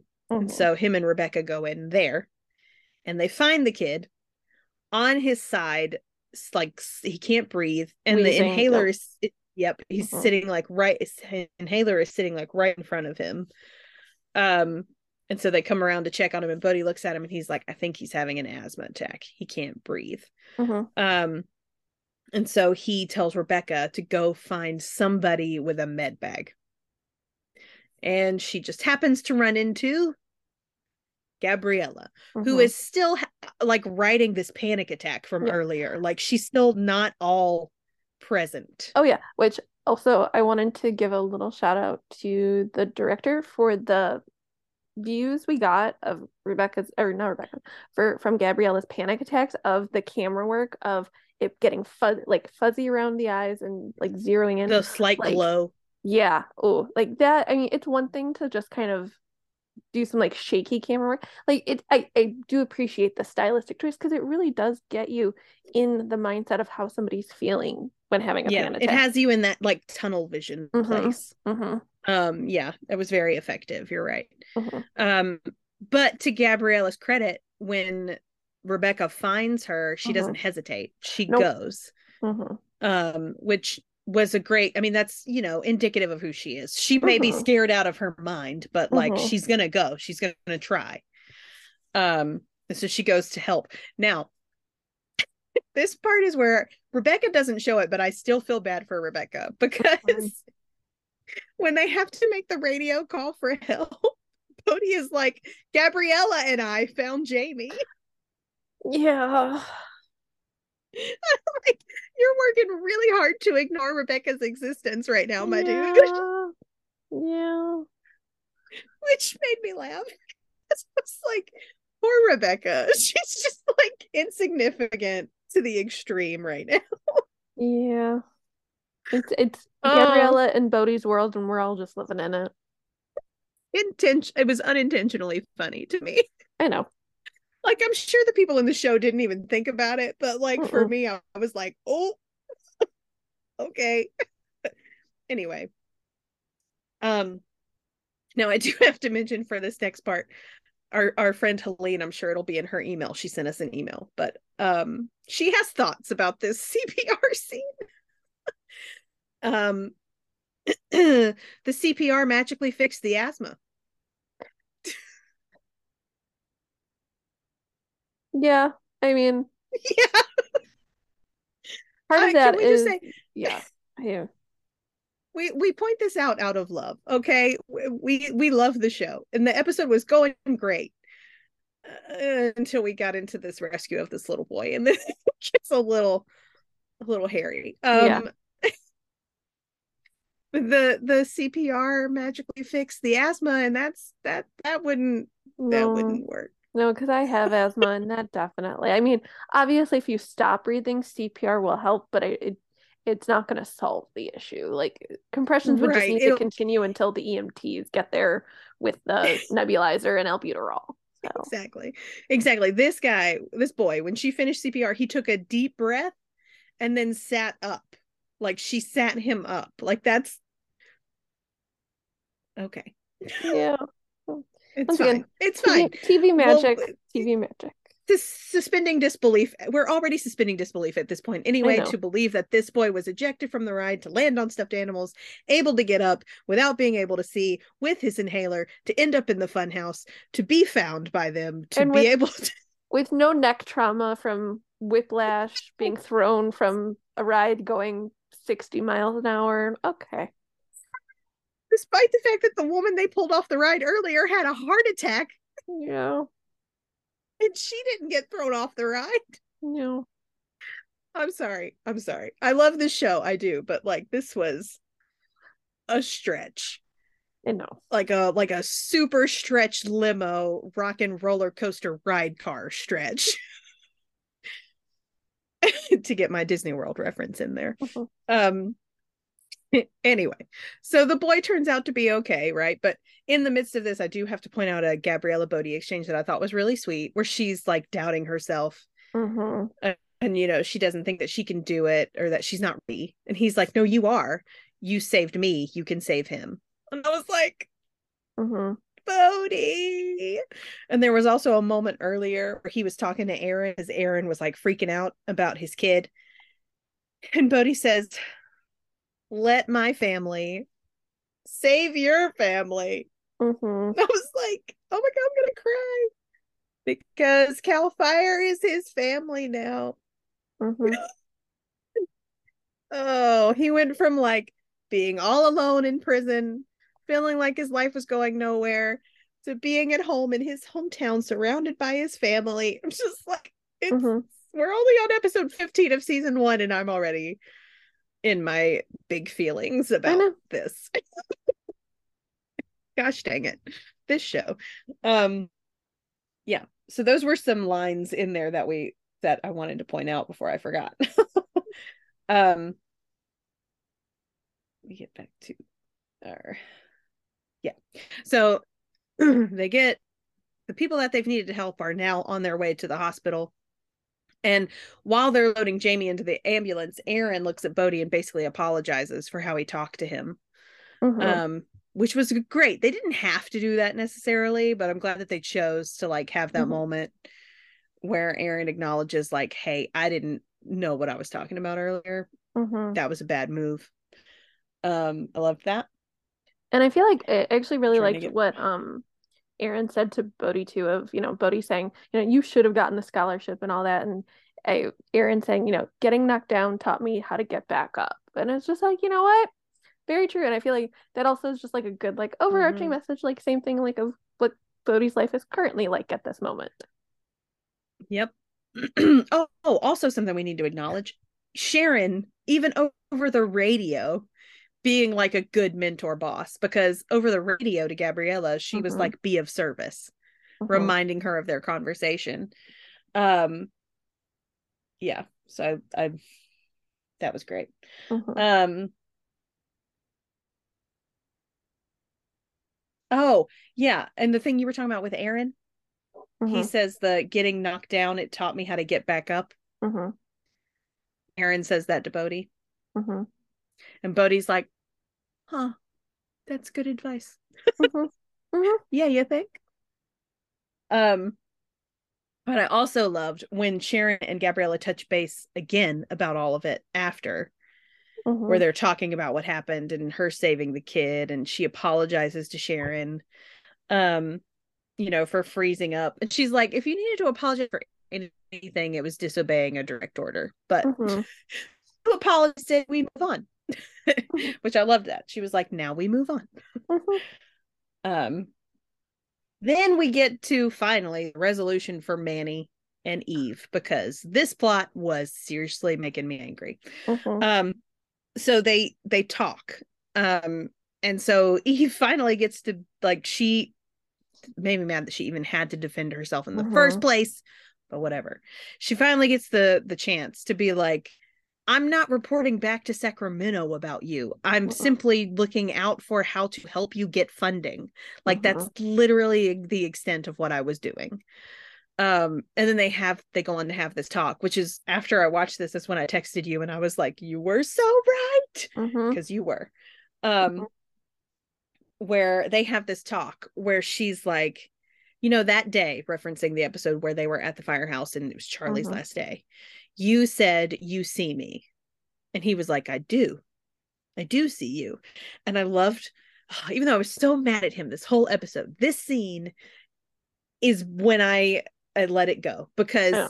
of what Well, he says. I mean, I've got the we- quote here. As we know, Manny, even when we hate him, he knows how to do the inspirational speeches, He quotes, whatever. Even if we hate him, he knows how to. They're just he. They're within his soul, and he's just able to pull them out when needed, and it's just so Yeah. good. Yeah. And I don't I don't hate him. I was just mad at him. Yeah. like Understandably. you're really making me angry this episode, my man. Um, but Mhm. he says, I know Jake gets a lot of the glory, but you, you're quietly taking care of business. And I yes, Manny, you have summed up Eve perfectly. and if you know like it that line just resonated so much with me because I personally I, I don't always I wouldn't say I always like identify with you, but like in this aspect, I really identified with her. And like it I felt that in my soul even of like because that's what I do. It's like I'm never one to necessarily be like showboaty like Jake ever in my life. And so for somebody to acknowledge like that it's it's okay to t- like you can take charge, take care, like do what you want, but that you choose to do things quietly for not for praise, for not anything. You choose to do it that way to get shit done. And it's just like that it, Yep. to hear to hear like a superior person say that to you, it like that's like the best thing to hear in the world, honestly. Yeah, and not only that, but it's basically like you're good at what you do, I've noticed. You Mhm. know jake gets a lot of like the show like you said the showboaty credit you know like he he gets a lot of people who are like he's good at his job. Yeah. this is superman. Mhm. he's great you know and nobody really does that with eve because Mhm. eve doesn't put herself out there like that. She just wants to do her job do it well and contribute to her community. That's it. And so for manny to be like you're you're, you're not out there crowing about it but i see you. I see what you do is just a, yeah that was a great scene and where she finally explains to him like why she wants to do it she's like i love my job and helping people do my job and experience my job that normally would not have had a chance to do it was an exhilaration i, I didn't expect Mhm. and I love that. I love that they've had her stumble across something that excites her um, without it being like an intentional career path. It's Mhm. like she just found it. And now, now that she found it, she's going to lean into it. Mhm. And I love it. I think this is the right choice for her. I think it's what, I mean, you've been talking about it for several episodes now. I mean, Mhm. you like wanted it to happen while Mhm. before it ever came up on the show. Um, I, I think this is a brilliant choice for her. I Mhm. think because she is so good that she treats everybody, no matter their background, equally. Um, and with the exact same amount of care and respect. I mean, this is the perfect place for her. Plus, she loves her job so much. She loves introducing it to new people. Like she Mhm. loves seeing people discover it and what's good about it. And like it's Mhm. it- she's gonna be so good at it. Gonna be so good Mhm. at it. And I can't wait to see more of this going Yeah. forward. And like just that little like side hu- the quick side hug from Manny and Eve. It was just it was just like Yeah. okay. Manny, you're back in the good graces But I love now. that he yeah, I love that he praised her, but then also was like, I'm not gonna lie to you though, this job is not easy. Mhm. You know, like I like that he he gave her a dose of reality along with Mhm. the belief in her. Mhm. Um, you know, because it's always good to be prepared. Like you always Mhm. want to like emotionally prepare yourself for what's coming. Mhm. Um, which we know that there's a death coming, so but we don't know who, so we can't emotionally prepare. But you know, it's a good thing the characters Yeah. can, I guess. Yeah. I'm so stressed. I'm low key stressed. Like every time we get a new episode description, I'm like, oh god, Mm. here it comes. Um, yeah. Anyway, then we get back to Jake and Kara, and he found he found the llama. He gives her Mhm. back a plush llama, which I, again, seriously, I want one. I want to know what kind of llama it was because I would like to buy one. I know it's not a fair plush, okay? No. Let's just be real. It's not. So I've got to be able to buy it for myself somewhere. Um, anyway, they have a, a cute little talk where he basically, and I love, he tells her that he has baggage, and the look on her face when he says that was really funny. She was like, Where is this going? like, okay, right? But where is this headed? Where, where, what's the end game? with this conversation. like there's a moment of hesitance and wariness on her face that I think is really funny. Sabina, she's really good. She's Mhm. really, really good. Um so they but they do, they have this little talk where she basically tells him, she's like, you know, I'm having fun getting to know you, not you from high school, not Bode's best friend, but you. Mhm. And it's really sweet. And they have this kiss, and it was a good kiss. Mhm. It was a very good kiss. I enjoyed it quite a bit. I'm I'm shipping this. Like Mhm. I wasn't so into Jake and Gabriella, but Mm-mm. I love the way he's gone about things with Kara and sort of how nervous and unsure of himself he is. Mhm. Um It's I'm it's really adding. enjoying it. I think they also have really great chemistry. Mhm. Mhm. And I feel like it's just adding a nice depth to Jake because once again, so much of what we had gotten from Jake is very surface level, and so this is it's that vulnerability. It's it make this is this makes me like Jake. It makes me seem that there's more to him than this very confident, cocky guy. Yes. Yes, that is so right. The fact that he's even nervous about his past at all with Kara is telling to me. hmm Um, you know, that he's worried about how she'll view him now and how she viewed him then. hmm Um, I love it. I think I, I'm I'm enjoying this plot for sure. But then he gets a phone call. but I also love the way he handles this, where he's like, "This is important." He goes, "Wait, not that this isn't important, but this Mhm. is like important." Yeah. she just laughs at him. She's like, "Okay, I get it. Go ahead. It's fine." It's once again, it's like adding a depth to Jake because like when does he kind of get all stuttery like and get like all like messed up like that? Of and just like flustered. flustered. Yeah, fl- thank you, flustered. I couldn't find the exact word. But yeah. it's just it's like Jake always tries to be this like perfect kind of cool dude. And it's just I love getting to see this side of him. Yeah, it's cute. Mhm. Um so then we get back to Bode and Rebecca, which I loved this scene. I thought this was a great scene. And I really hope that this is the friendship place that these two come to and stay Mhm. within this like space that they have, this platonic friendship Uh-huh. space. I loved it. I love the vibe. Um, because they really do understand each other in a way that not many other people in their lives can, you know. They've Mhm. been through Three Rock con camp, they've been to jail, they've made mistakes, they're trying to recover from them. It's a unique journey. Mhm. Um, and so I, I liked this scene where she basically explains, like, I, I don't, she says, I don't make friends easy, which I tweeted and was like, me too. Like, you are Mhm. me. I don't make friends easy either. And she talks about how basically lonely this whole experience is and how her one like strong connection is basically Bode.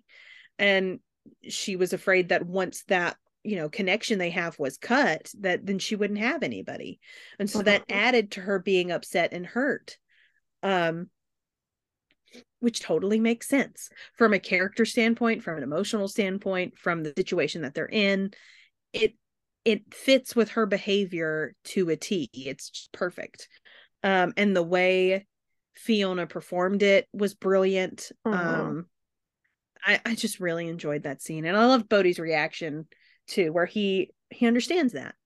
Mhm. Um, and so they kind of come to this place where they've decided to be friends. Um, and I'm really excited to see more of that. I, I like them Mhm. as a friendship duo. Mhm. I think it's really interesting. Um, and I'm hoping that we'll get back to her helping Freddie. So Mhm. I kind of want to see a, a tree form Mhm. of like Bode, Rebecca, Freddie. I think that Mhm. would be fun. Mhm. Uh, and then we get back to Sharon and Vince, which is really Aw. cute. Um, but there's also a line in this scene. This scene is mostly cute, flirty banter, but then Sharon, Diane Farr is just coming for our hearts every episode. Okay, she throws in this line that's like, "When I do go, I am gonna miss you forever." Like, no. Stop it. Excuse you. We do not put that out into the universe, Sharon. Mm-mm. Mm-mm. Oh, no. Oh my God. And then it just made, not to sidetrack us, but it made me think of Hakami. and I'm just like immediately emotionally in a ball on the floor. Wait, what are you talking about? He like Hawkins just went over to the next town. I'm not, I don't know what you're talking about. That's true. He just transferred to a different Uh-huh. area, a different Uh-huh. district.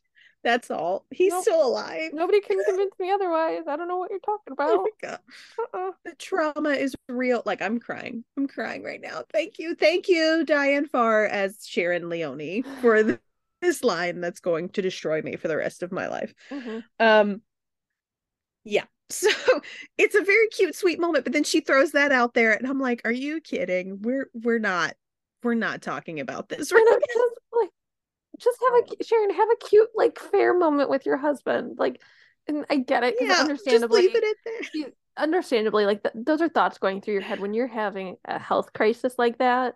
It's understandable, but just like just also bask in the cute moment with your husband. With the panda. I know. stuffed panda. Also, I so just still very much enjoyed Vince's like sassiness of like, yeah, I so taking all these photos, I got a handful of numbers in my jacket, like and all that. And it's just I love the I love the just commentary like that with because you know you're in love with your spouse when you can joke with them like that. And honestly, I don't think it was a joke Mhm. though because I wouldn't be surprised that he would have a handful of numbers in his jacket from that. He's a very handsome man. We've Mhm. established this. Mhm. Um, also, you know, there's something to be said for grumpy guys. They're just really, for some reason, sort of appealing. Mhm. I don't know why. Mhm. Um, yeah. So then, though, in this cute little moment, Jake runs up and we find out it's happening. They're gonna Mhm. let him give her his kidney. Mhm. That's the life changing news. Not as scary as it sounded in the synopsis. Yeah. Yeah. Mhm. Yes. Oh my gosh.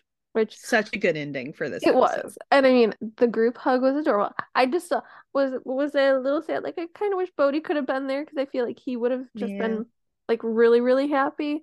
But I get it because like they already moved the inmates back to the camps, whatever. But it was just like it would just would have been really sweet to have Bode be a part of it. And I get, I get it though. I get it. It's fine. But it was really sweet. Like that It was, the one time I didn't mind like Jake being there Very true. and not for a family moment, you know, like that. Yeah, I do get Normally it. with that, I'm a little like, eh, he's not Bode. But this one I was like, okay, this is really cute. This is really sweet. Mhm. It was. Um yeah, so that was a fair to remember. Um yeah, there there it, was overall a very good episode, emotional journey wise, character Mhm. growth wise. The technicalities of it at one point got a Yeah. little hairy. Yeah, Um I would but say- you know, when you're watch Yeah. go ahead. I, I think what helped, I think what just moved this episode forward was I think the important conversation about Gabriella's panic attacks. That's where I feel like a lot it's it's not that it was like the main focus, but it was like the one thing underneath there that we knew Gabriella needed to deal with at some point. And I'm glad that it was like a major focus, but at the same time, yes and no. Like you know what I mean? I yeah, my only thing about that is I'm afraid that this is going to be the one and only time we ever touch on it. Mm, fair. And Yeah, I hope it isn't. that would be a disservice to this episode if they never touch on it Mhm. again.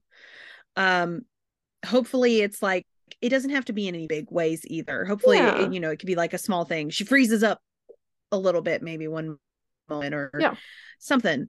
You know, I just circle back to it. Yeah, like even it doesn't like it doesn't need to even be anything big of like, you know, it's maybe I've just like started seeing somebody briefly on the side of like just and they're helping me with some coping mechanisms to help center myself. Like it like you said, it doesn't need to be anything big, but importantly, it's not like it's just as a one and done kind of scenario and it would Exactly. be quite a disservice to make it feel like it's now been solved completely. Right. That one little instance of Yeah. CPR saving the person's life is not Yeah. going to be the end of her her anxiety. Yeah. so I at, in real life it wouldn't be anyway. And Yeah. so I just hope that they follow up on that. Mhm. You know, maybe not in the next episode, but at some point before the season ends, I hope we get like a little bit of follow up on it. Mhm. Um but yeah, I, I definitely enjoyed the episode. Um Mhm. I there were a lot of really good things happening in this episode performance wise. Um emotionally poignant scenes all over the place in this Mhm. episode. Lots of great relationship development. Um you know, we got career development too. So Mhm. like we got like a little bit of everything in this episode, Mhm. which was truly wonderful. Mhm. Um, so I can't really be too mad at them about No. the CPR magically fixing the asthma attack thing, even though that's a that's a little a, a lot of this was just a little very too convenient, you know. So I uh, yeah, Because I'm can't be sorry, like mad. as somebody with an inhaler, if I know it's getting low, like the parent wouldn't let them go out of the house without a new inhaler. So once again, I I I digress. I digress. we're we're letting all of that go. We're, we're it's we're we're not going to get caught up on that and ignore No. all the other good stuff. But Yeah. there were some things that were just sort of like head tilt. Really? Yeah. Yeah. like that okay that those were some choices that were made but Mhm. we're fine with it overall Mhm. so we do have some listener emails Mhm. we have four Ooh.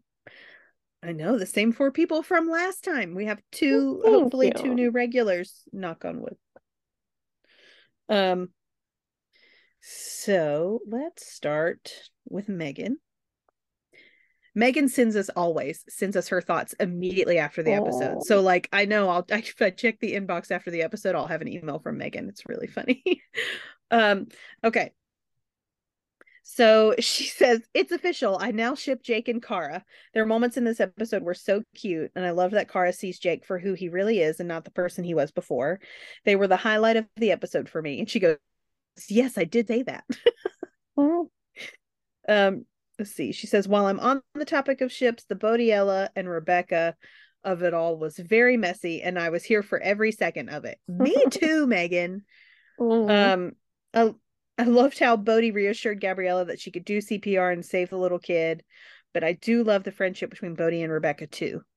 Um, let's see. She says Eve working at Three Rock in a potential leadership position will be so much fun to watch. Her conversation with Manny in the end was so impactful because he's probably one of the only people that's seen her for the firefighter she is and the leader that she could be, whereas everyone else probably sees that for Jake. Mhm. Yes, that is accurate. Plus, seeing her with Bode and Freddie will be comedy gold. I can already see the vision and I love it so Mhm. much. Me too. I kind of, even though next week, or not next week, but next episode, Eve's going to be like under a tree. I'm, I'm, I'm looking forward to it just to see Oh. her with Three Rock. Mhm. Mhm. Um, let's see. I'm glad that we got some further backstory as why Gabriella choked at the Olympics. Yes, that story with the diver, Mhm. very important to that. Why she came in so low. Yes. Um, I wanted to give her a hug throughout the entire episode, but I also understood where Sharon was coming from too. And I love that Sharon was supportive of her in spite of her mistake. We need more chiefs like Sharon. Amen. You are 100% correct. All right, and then we have Allie. she says, Sharon and Vince are once again the absolute cutest. I love how even while her health is in jeopardy that she's still worried about Vince. She really has such a big heart for the people she cares about, and I love getting to see it more each episode. Mhm. Uh I know, it's so true. Sharon and Vince are the best. Um, I enjoyed seeing some of the insecurity and self-doubt from Gabriella this episode and seeing how that affects her on the job. Definitely humanizes her a bit more and plays into some of that working on herself that was talked about with her and Bode. You know what? That is a good point to bring up because Gabriella has seemed pretty perfect so far. So the whole Mhm. like working on herself line if you don't have any insecurities or fears or things that she needs to work on that may seem a bit disingenuous um and i like that you pointed that out Allie, because you are correct it does add to that working on herself promise Mhm. um the little bodiella crumbs we got in this episode were the perfect little bits of reminding us where they're at without having to be focused the entire focus of the episode Mhm. yes that was really good. It's very subtly weaved in there to like keep it going you know Mhm. like we, obviously they still have this plan but they didn't have to explicitly talk about it for us to know that Mhm. which is good um Well, and that's what it helps build up the tension too. So I'll take it. Mhm. It's it's not like Mhm. I mean, would I enjoy a Bodhi Ella kiss every single episode? Yeah, but is that logical? No. And so it's just it's you know I'll I enjoy these little moments because it builds the tension. exactly yeah uh, to quote Stephen Sondheim if life were made of moments then you'd never know you had one hmm so we got to take those just sparse them out so that they're special each time they happen um she says bode is such a pure soul and i really hope they actually build on his friendship with rebecca and continue to lean on each other as friends. Me too. I liked their dynamic. I hope we get to see a lot more of it. Um overall it was a really nice light little episode aside from reinforcing my wariness of fair rides. And we had a, a lot of good friendship relationship building moments and dynamics for nearly everyone throughout the whole episode. You are correct. As i stated earlier this show is very good at balance hmm and this episode felt extremely balanced and i loved it. Um okay that was Allie. oh now we get helene who always sends us these really long emails. Uh let's see. Okay okay i want to read the i want to read her thoughts on the call because she's critical and we need more of that Mhm. on this show um she says here are my thoughts on 114 this wasn't my favorite episode though i did connect with it a lot better on a rewatch than the first time around. She says for starters that call was ridiculous I can buy the ride from hell, the flying debris, even the latch falling on the guy's chest, especially when I realized that there were two prongs impaling him and it wasn't just the trap door. She says, Oops, I missed that on first watch. Yeah, you see, okay, I thought maybe some people had missed that because my parents definitely missed it. It was really easy to miss. Mhm. Um, but the kid, she says, but the kid thrown off the ride miraculously unharmed? Question mark. Yeah. Please. she says, please. Um, unless that kid sprouted wings between takeoff and landing, he should be dead.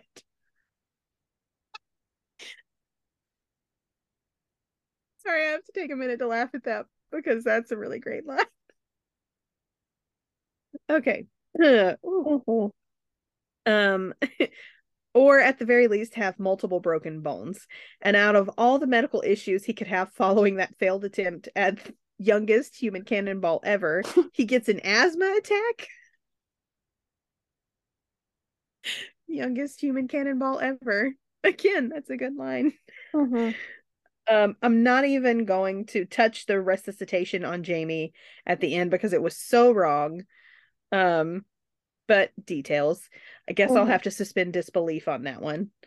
Um, and she doesn't mention it here, but she and I talked about um how Bode moved the kid. He picked him up and brought him, which he's been flung off a ride. Based on my limited medical knowledge, you don't move someone Yeah. without a medic telling you it's okay. or securing his neck. Right? That's what I thought. That was that threw me a little. Um let's see. Okay. And then she says, I feel like sorry, I'm reading this and I'm I'm already laughing. She says, I feel like one of the most unsettling parts of this episode is how much I enjoyed Jake. She calls enjoying Jake unsettling. I'm sorry. That's really funny. Because it's true. Oh. Kim, we spend so much time trashing this character, and have we trashed him even once so far? No, not this one. No. What is happening? Well, because he's showing himself to be like a normal human being and not Superman. It's true. It's true, but I'm just so used to us picking on him. Like, we didn't. We didn't. I what? Anyways, but I'll agree, Helene, that is very unsettling. it's, just not the normalcy that we've gotten used to. she says, parentheses, still can't believe we're not hating on Jake anymore. she says, he and Kara were cute. And cute is in all caps. Um, him checking checking his and she puts in parentheses immobile hair. um, the flirting, the kiss, I totally ship these two. More and more, I'm hoping Sabina becomes a permanent member of the cast. Me too. I love her. I love her, but it's worrying me because she's been in Nashville for a while because I follow her on Instagram and I'm like, get back to Canada, but it's fine.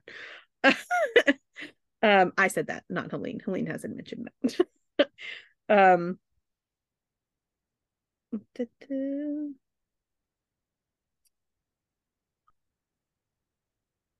She says one thing I especially liked is there is still no tension between Jake and Gabriella.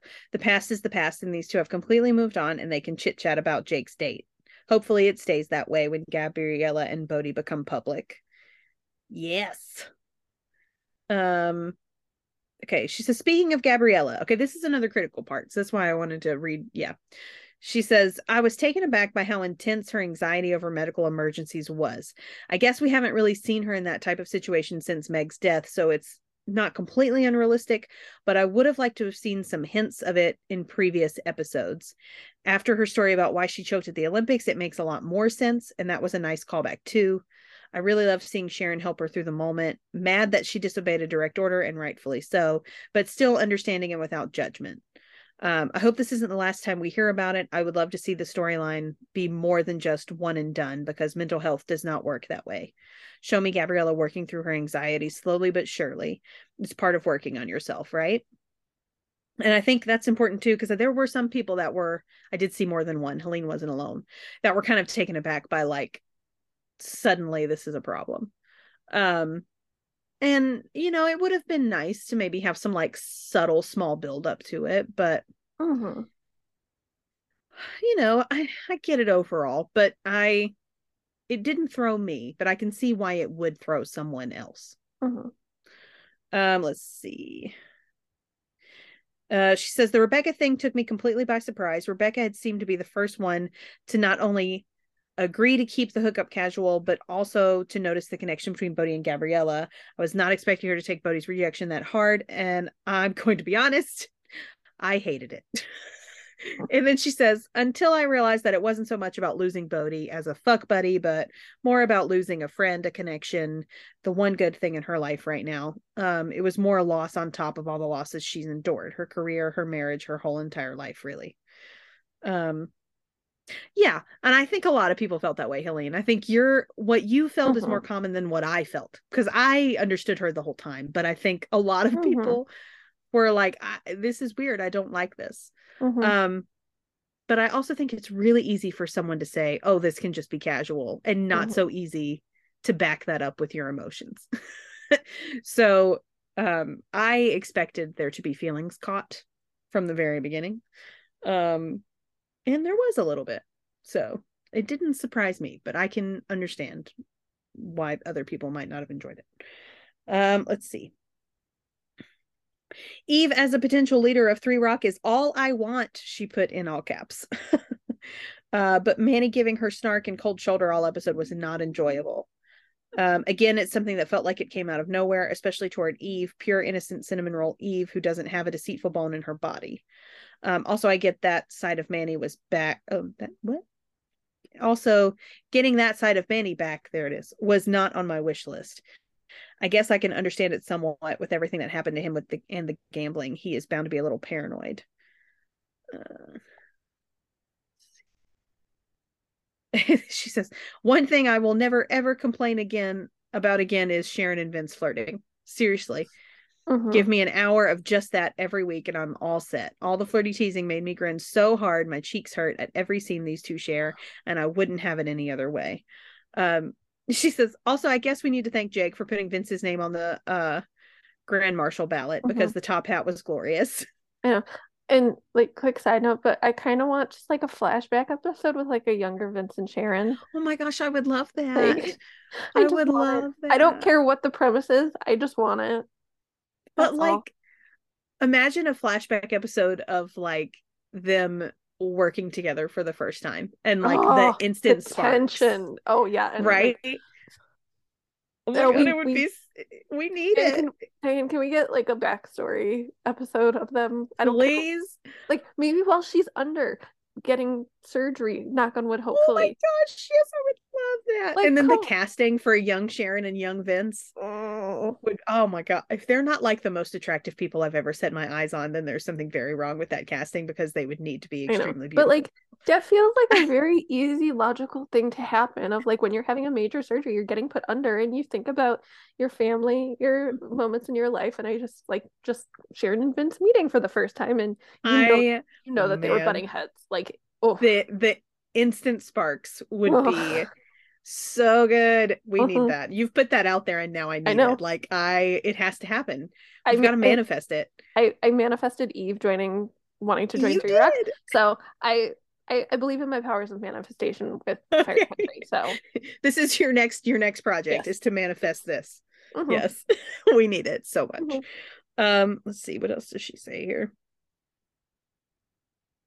Oh, I was a little mad at Jake for interrupting the Chavins date, but they were also happy at the news it made up for it. um, now I'm curious to see what will happen with the surgery. It can't all go smoothly, right? That'd be way too easy. I'm not worried, not yet anyway, but I do expect some kind of bump that makes it impossible to happen, at least right now.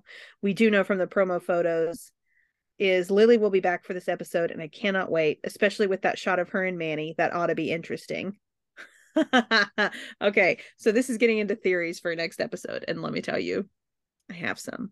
So, first of all, this is a big surgery, right? Mhm.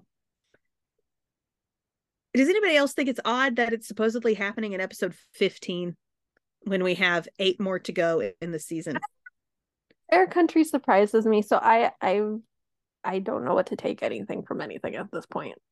I'm convinced, and I'm probably going to be wrong because I normally am, but I am convinced that it's not going to happen in that episode.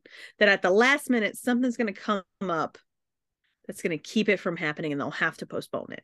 And then it's going to be in the finale or the build up to the finale because it's such a high drama moment. I just don't, as a longtime TV watcher, it would surprise me if they used it this early. So I'm convinced something's happening. And there are some shots where Lily's face is like too shocked. Mm-hmm. So I feel like there's going to be some sort of revelation that postpones it. But then also what she's talking about with Manny and Lily.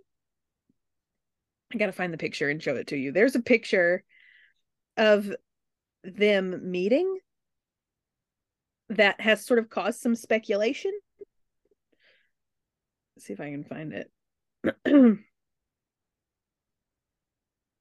it's probably just the fandom running with it, but look at this picture. You see them shaking hands and Vince standing in the middle? Mm-hmm. Okay. Hmm. Why is this a press shot? I don't know. Why is this an important enough moment to be a press photo? I don't know. Is this setting up something? Are Lily and Manny gonna like be a thing? Oh, oh, oh. Mm, I would you enjoy imagine it. like the me too. I me too. hate it. Also, look at this again and look at Vince's face. Like I don't know what to do with this situation. Mhm. His face is like an oh shit face. He's like he's looking at their hands can- and he's like, show me, show me a little bit. "Can you see it?" Very blurry. Yeah, I don't know. I feel like maybe there were just immediate sparks, and Vince is like, "Oh, I don't." mm, this, I immediately regret this decision. yeah. Oh, and I, yeah, please, please also, I'm gonna manifest that happening because I can just imagine the dinner table of like, okay, so, well, we're dating, and they're like, I'm, excuse me, what now? But also, imagine Gabriella and Jake.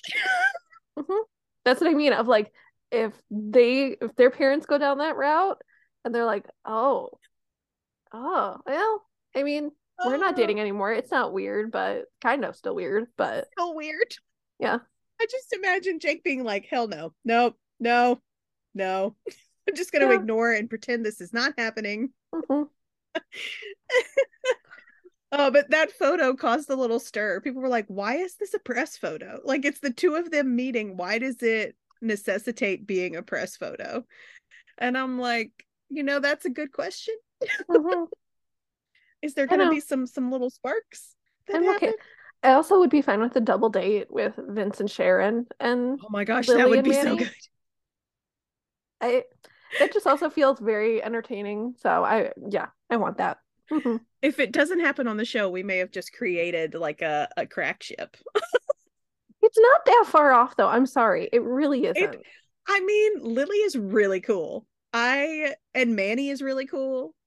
I'm sorry. I would this, not is, this is not the first opposed. time people who've broken up their parents then date. Not the first time.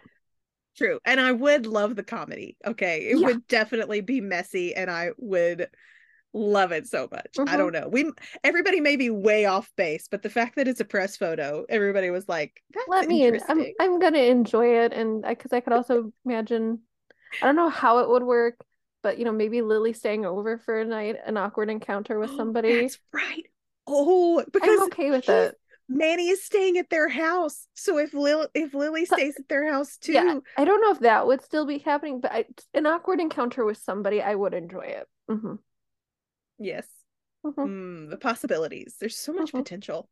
hmm Oh man. Plus I love Lily and I love any excuse to see more of her. So Mhm. like I'm fine. I'm fine with this. If this if this is what they do, which it may not be what they do, I'm okay with it.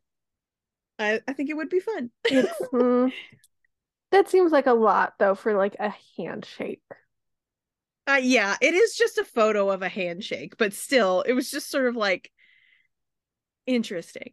Yeah, no, that's what I mean. But it's it's just like Interesting. there there has to be some weight behind the handshake. So I'm For it to necessitate a picture, right? Like yeah. why would you take a picture of that and then release it hmm if it's not somehow important? hmm hmm I don't know. We'll find out. Um, okay, and then we have one more email. This is Heather. Heather's e- Heather was the one with the super insightful email last time about Jake and Bode. Um, so I'm very curious. Oh, she sent us a long one too. Oh, I love these long emails, guys. These are great.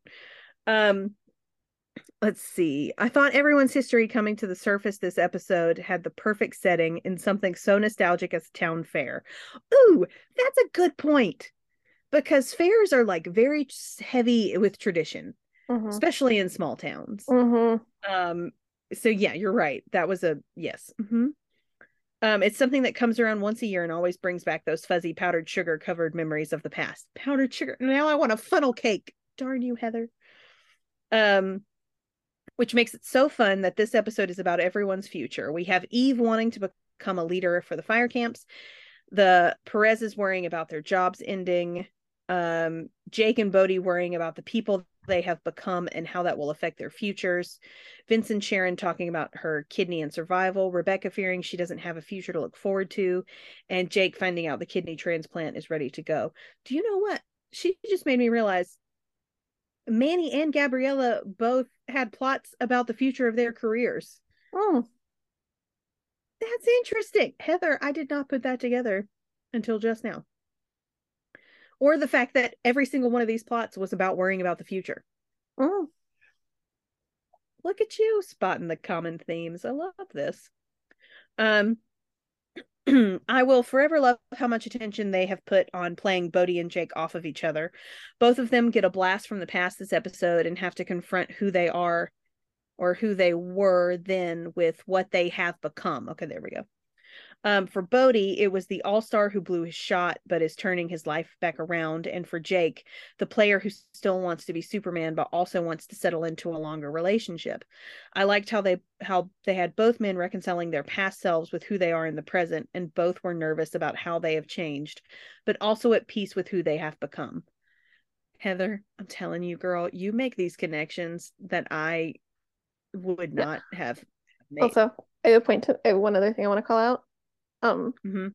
of this episode being talking about like the future, that I feel like that could very easily set up like a flashback episode of it, not just like Sharon, even though I want Sharon and Vince, like even like Jake of and like Bode's, like looking back at the past and like what led them to where they are now. Like, th- I, I'm sorry, but that feels like prime, easily setting up of like being so focused on the future and then looking back at the past to how they got to the, where they are currently and what that means for the future. So, boom. That's, I mean, no, I agree with you. We need some more flashbacks. We had a lot of flashbacks early on, and they haven't done any in a while. And I Yeah. Enjoy the flashbacks. They they were kind of sad flashbacks. Like I want some happy No, flashbacks. Eh. Yeah, we do need some some lighter flashbacks to balance out the heavier ones that we Mhm. got early on. Um, let's see. The other three that were kind of surprisingly running in similar storylines were three triple downward spirals of Gabriella, Manny, and Rebecca. Uh, see what girl? Okay, your brain is on like a whole other level than the rest of us. I'm just gonna every time you send us an email, I'm just gonna keep saying this because like I did not, I I did not put that. We've just spent like an hour or whatever and some change discussing this episode, and I didn't put that together. Um, while Bode and Jake have passed that, that they're working on but still have solid hope for what the future holds. Gabriella is panicking, and her hang up on the medical care following Meg and the incident at the Olympics will bar her from being a firefighter. Manny is being an asshole because he thinks his gambling problem will be revealed and cost him his job. Rebecca is wallowing in misery because she lost everything when she was incarcerated and doesn't know if she will have a future waiting for her when she gets out. Yes, you are correct. Those all correlate really well together, and I did not realize that until just now. Um, she says, I liked Sharon and Gabriella's interactions and pep talks, but I loved Eve calling Manny out even more. Eve is hands down my favorite character, and this episode was a fantastic one for her to show her passion as a leader. Um, just to show her passion as a leader just needed to find its place. Ooh, I love the way you phrase that. Mm-hmm. Her passion as a leader just needed to find its place. That's great. Mhm. Um, even if it wasn't climbing the ranks like Sharon, I love that she found her voice.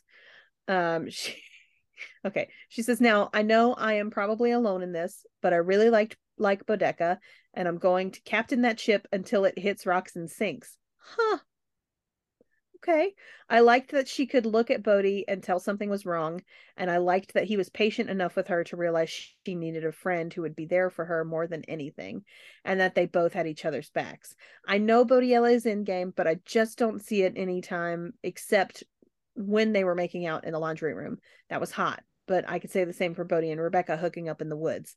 I don't see the chemistry between Bodiella that everyone else does personally. That's fair. okay. Yeah. I I mean that's valid. I I and Bodeca's a good ship too. Like I'm not gonna say don't because I like Rebecca a lot. Um and I love Bode. And I do like the two of them together. Um so go for it. Yeah. I mean, captain that ship, do it. Mhm. I I it's fine by me. I know, Um, and I mean, as you and I have always said, ship who you want to ship. I mean, we still obviously have our preferences, so we can't help it if we get a little excited. But you know, it's we're never one to hate on anybody shipping who they want to ship. well, I gotta say, like, I she knows just as well as we do the the end destination is going to be Bodiella. But if we explore Bodeca a little bit on the way Mhm. there, I'm fine with that. because I, I- mean, we still got a year. chemistry. We still got a year. Yeah. A year's a long time in TV. Mm-hmm. Well, and anything could happen with Bodiella because they're so fragile right now with where they Mhm. are. It's not like they're together, but they're not not together. So, you know, it's um right now the course is set, but who knows what could happen between now and then. I don't know. I mean, I think I think we might maybe could get some more Bodeca for sure. Um that said, uh what okay, she said that said, what was Bode going to do if he walked all the way to the women's camp and Rebecca wasn't there? Just turn around and walk back? Okay, Bode, great plan. Mhm. Uh, and you know what? Details really aren't Bode's strong suit. Let's just confront that right now. um, she says Jake and Kara, or and she's got in finger quotes cake, as I like to call them, because they are just so stinking sweet. I love that. That would be my totally preferred ship name for them if I wasn't afraid that baking side of social media would come for us. They'd be like, what are all these gifts in our hashtag? Uh sorry. I think um I think most people are calling them Jara. That's what I've seen so far. But I like cake. I think cake is really cute. Mhm. Um let's see. I am interested to see where they go and how they get her to stay in town long term. Apparently, if you date Jake, it's the rule that you have to move to Edgewater and join 42. Don't ask me why. I still think, like we've said, they're setting up. I feel like for Ambo to join the fire firehouse uh, station, whatever. And so I, I have feeling that's that's what's going to happen there. I agree. That's my theory too, because they've thrown in enough mentions of response times and the fire station needing their own ambo, Mhm. and you know they've used Kara Kara a lot as like a medic. I think they're yeah, I think they're hinting that it's a possibility for sure, at least. Because like we had Um, we had Kara on scene here, and it's like Mhm. she's not. and last episode. Yeah, and I mean, Well, not last episode. like a few episodes, like doesn't necessarily matter, but it's just like I just It's don't know if she's gonna be satisfied working in an ER. I feel like she's gonna need to be. The adrenaline. thick of it, She's gonna yeah, be like thick the the adrenaline junkie, like the rest of them. Yeah. which she is in the ED, which would maybe would have a little more adrenaline than Yeah. anywhere else. But I yeah, I know I kind of I I think she likes jumping in, even if she makes a little Mhm. joke about it. I think she Mhm. likes the the the get up and go aspect of it. Mhm. Um, let's see. She said, I really liked this episode overall. It was very chaotic, but I felt like they had time to flesh out everyone's story and bring it to a satisfying conclusion while setting up the next episode. Also, the seeds they planted for everyone's insecurities have been slowly planted for several um already and i love that they gave us such great continuity. Like gab's line about choking at the olympics finally got brought back up and that was a while ago when we first heard about it. It's just so nice to see little tidbits of information are being kept up with and woven back into the story when they need them. It's wonderful to see. Yeah I, I that's a great point. Like i didn't even remember the fact that she mentioned choking at the olympics but she did. I think she said it to Mhm. jake that she like choked at the olympics or whatever. Mhm. um which i remember at the time thinking i don't know if you necessarily choked but now that she's told that story Yeah, she she choked. yeah she choked. Um that is interesting and it's very subtle which i like. Um they're not you know flashing a neon sign like here's backstory Mhm. which is nice. Um let's see. She says but also can we talk about the promo pic with manny meeting jake's mom? There it is the drama of jake and gab's parents hooking up i don't know if it's happening but i'm cackling if that's where the handshake is headed we just talked about it but yes I would love to see that drama play out on, on screen. I think Mhm. that would be hilarious. See, I told you it's like it's a thing. Which is really funny. Um yeah, I loved all those listener emails, guys. Those were all great thoughts. Mhm. Definitely some interesting points for discussion.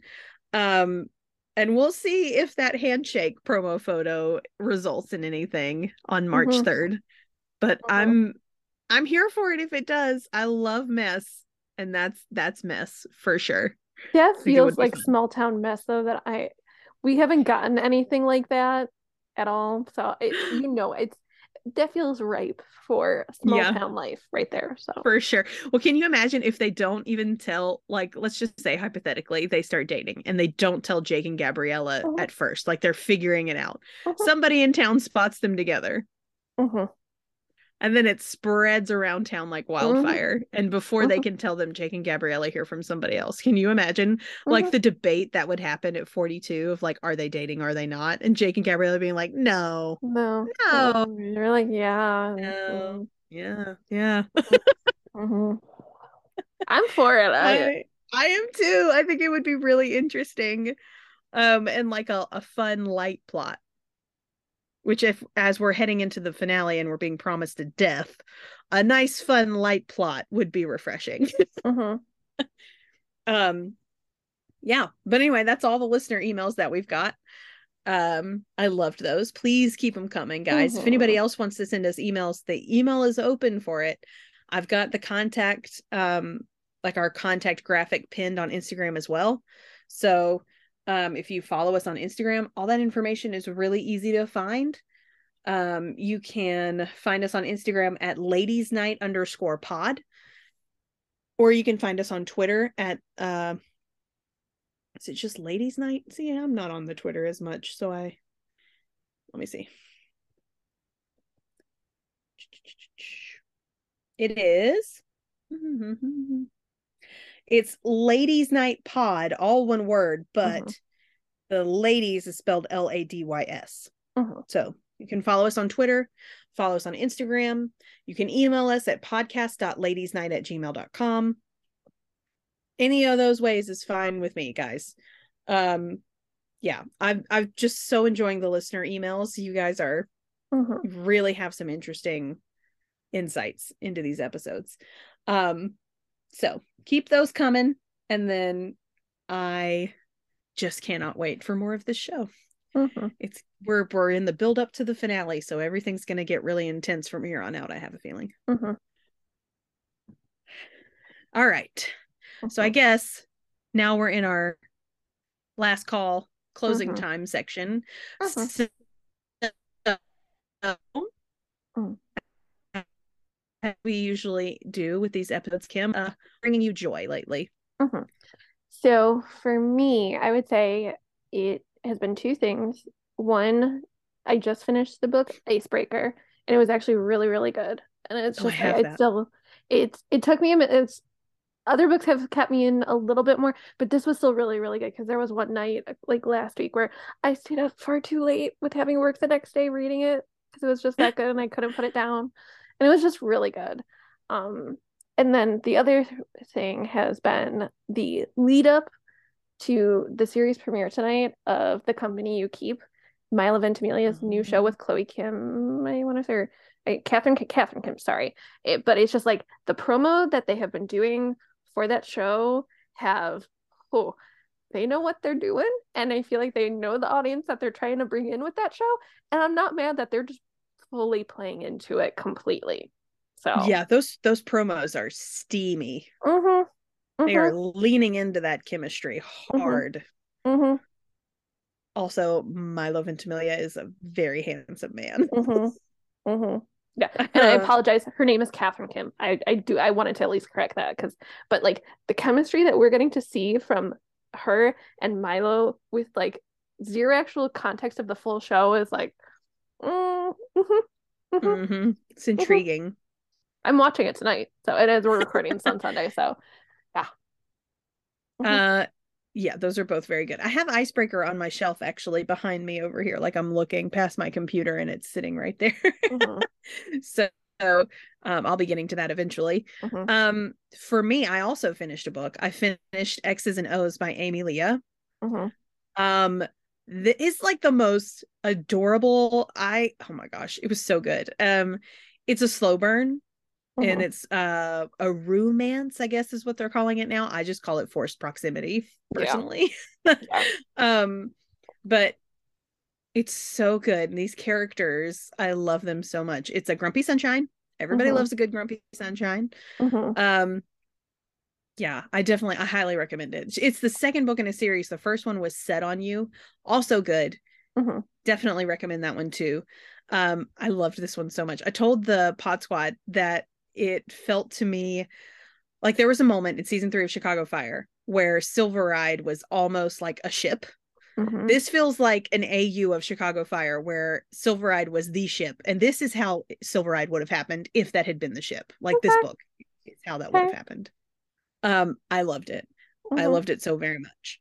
Um, I definitely highly recommend it. Uh, go and check it out and read it. Um, yeah, and there's a third one coming in this series too, and I can't wait for that one. Uh, I think that's a while off, but I can't wait. Um, see, and then what else? I'm trying to think like TV wise, what have I been watching? And I haven't really been watching too much because I'm trying to get back into reading. Mhm. Um, I I don't know. Gosh, I feel like I ne- I don't have as much to say as I used to. Well, I am planning a, a Universal trip. I think I maybe said this last episode too, but I Mm. booked my hotel and I'm so excited. Nice. Nice. Um, so it's just a, a long weekend, but I Mhm. cannot wait. I'm just Mhm. so excited. Mhm. um, they're doing Mardi Gras right now, so I've been researching Mardi Gras at Universal Studios Orlando. Mm, That's been bringing me joy because there is some food out there that looks Mhm. fantastic. The they have the Twisted Tater, which they normally only have for Halloween Horror Nights. oh. I'm, I'm showing my geek right now because I'm a theme park nerd. If you don't know that already, um, but they have it for Mardi Gras, and you can get ghost pepper seasoning on it. And I'm a girl that Mhm. loves my spice, Mm. so like, I'm gonna do it. I'm gonna get that, and then they have this andouille sausage uh, queso that you can get with it, and you Mm, can get it mild or spicy. mm, I'm about to be living my best life, y'all. um, I cannot. I've been like researching this food and there's so many good food options because they're doing a carnival theme. So there's like different countries from around the world. Mhm. Oh man, I am good. so excited. Yeah, and Mhm. like two of my friends, I think I'm gonna meet up with, try to meet up with them at some point while I'm down there too. Mhm. Um, yeah, I can't wait. I'm so excited. Oh, Mhm. I just, I cannot wait. And I'm staying at Sapphire Falls, which Mm. is a very nice hotel. Um, it's like not they have Universal Orlando has like four groups of hotels. It's in like the it's in the category just above prime value, which prime Mhm. value is like this is like their version of a Disney moderate resort, Mhm. if you know what a Disney moderate resort is. um anyway, so that's been bringing me joy planning that trip and Mhm. trying to figure out what I'm going to do, where I'm going to eat. Um yeah, I'm pumped. Mhm. Also, I think I'm actually going to try and ride Hagrid's motorbike adventure this time. I. I didn't last time because the line was so long. I was just like, eh. Yeah. But I think I might try this time.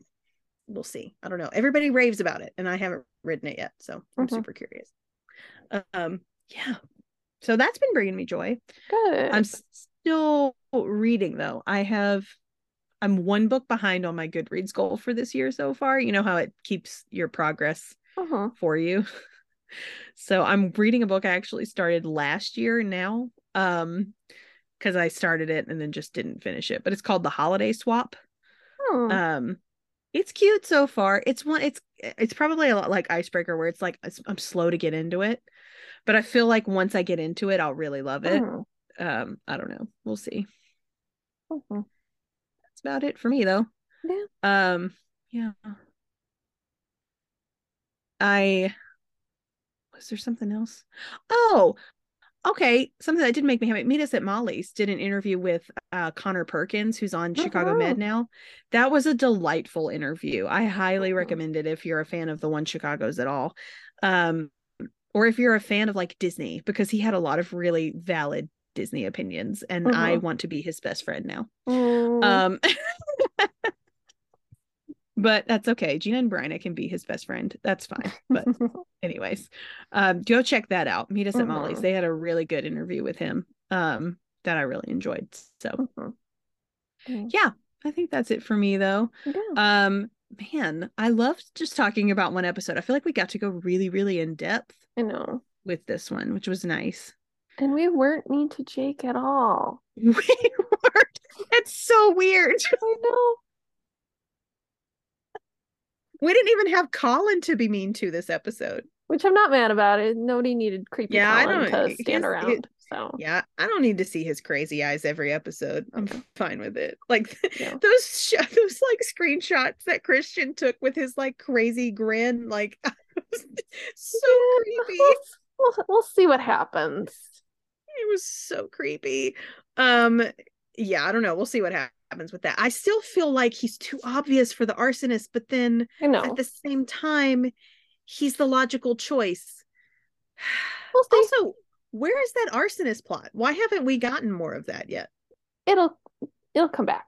It'll come back. It's just so that's weird. gonna be the, just that's gonna be the finale. I can I have a feeling it'll be the finale. there's just an arsonist out there and nobody knows about it yet.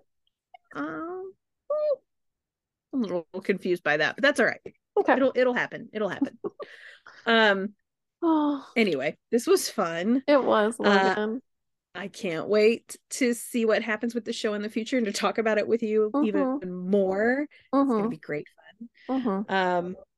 Yeah. Oh my gosh, I can't believe we we've got like eight episodes left until the finale Mhm. already. Crazy. It feels crazy, but you know, we're enjoying it. We are. Oh my gosh, we are for sure. Mhm. All right. Well, time to get out of here. We're being kicked out of Smokies. Mhm, Maya's done with us. She's Mhm. she's ready to go. So mhm. guess we need to go too. Oh, bye, Logan. Bye, Kim.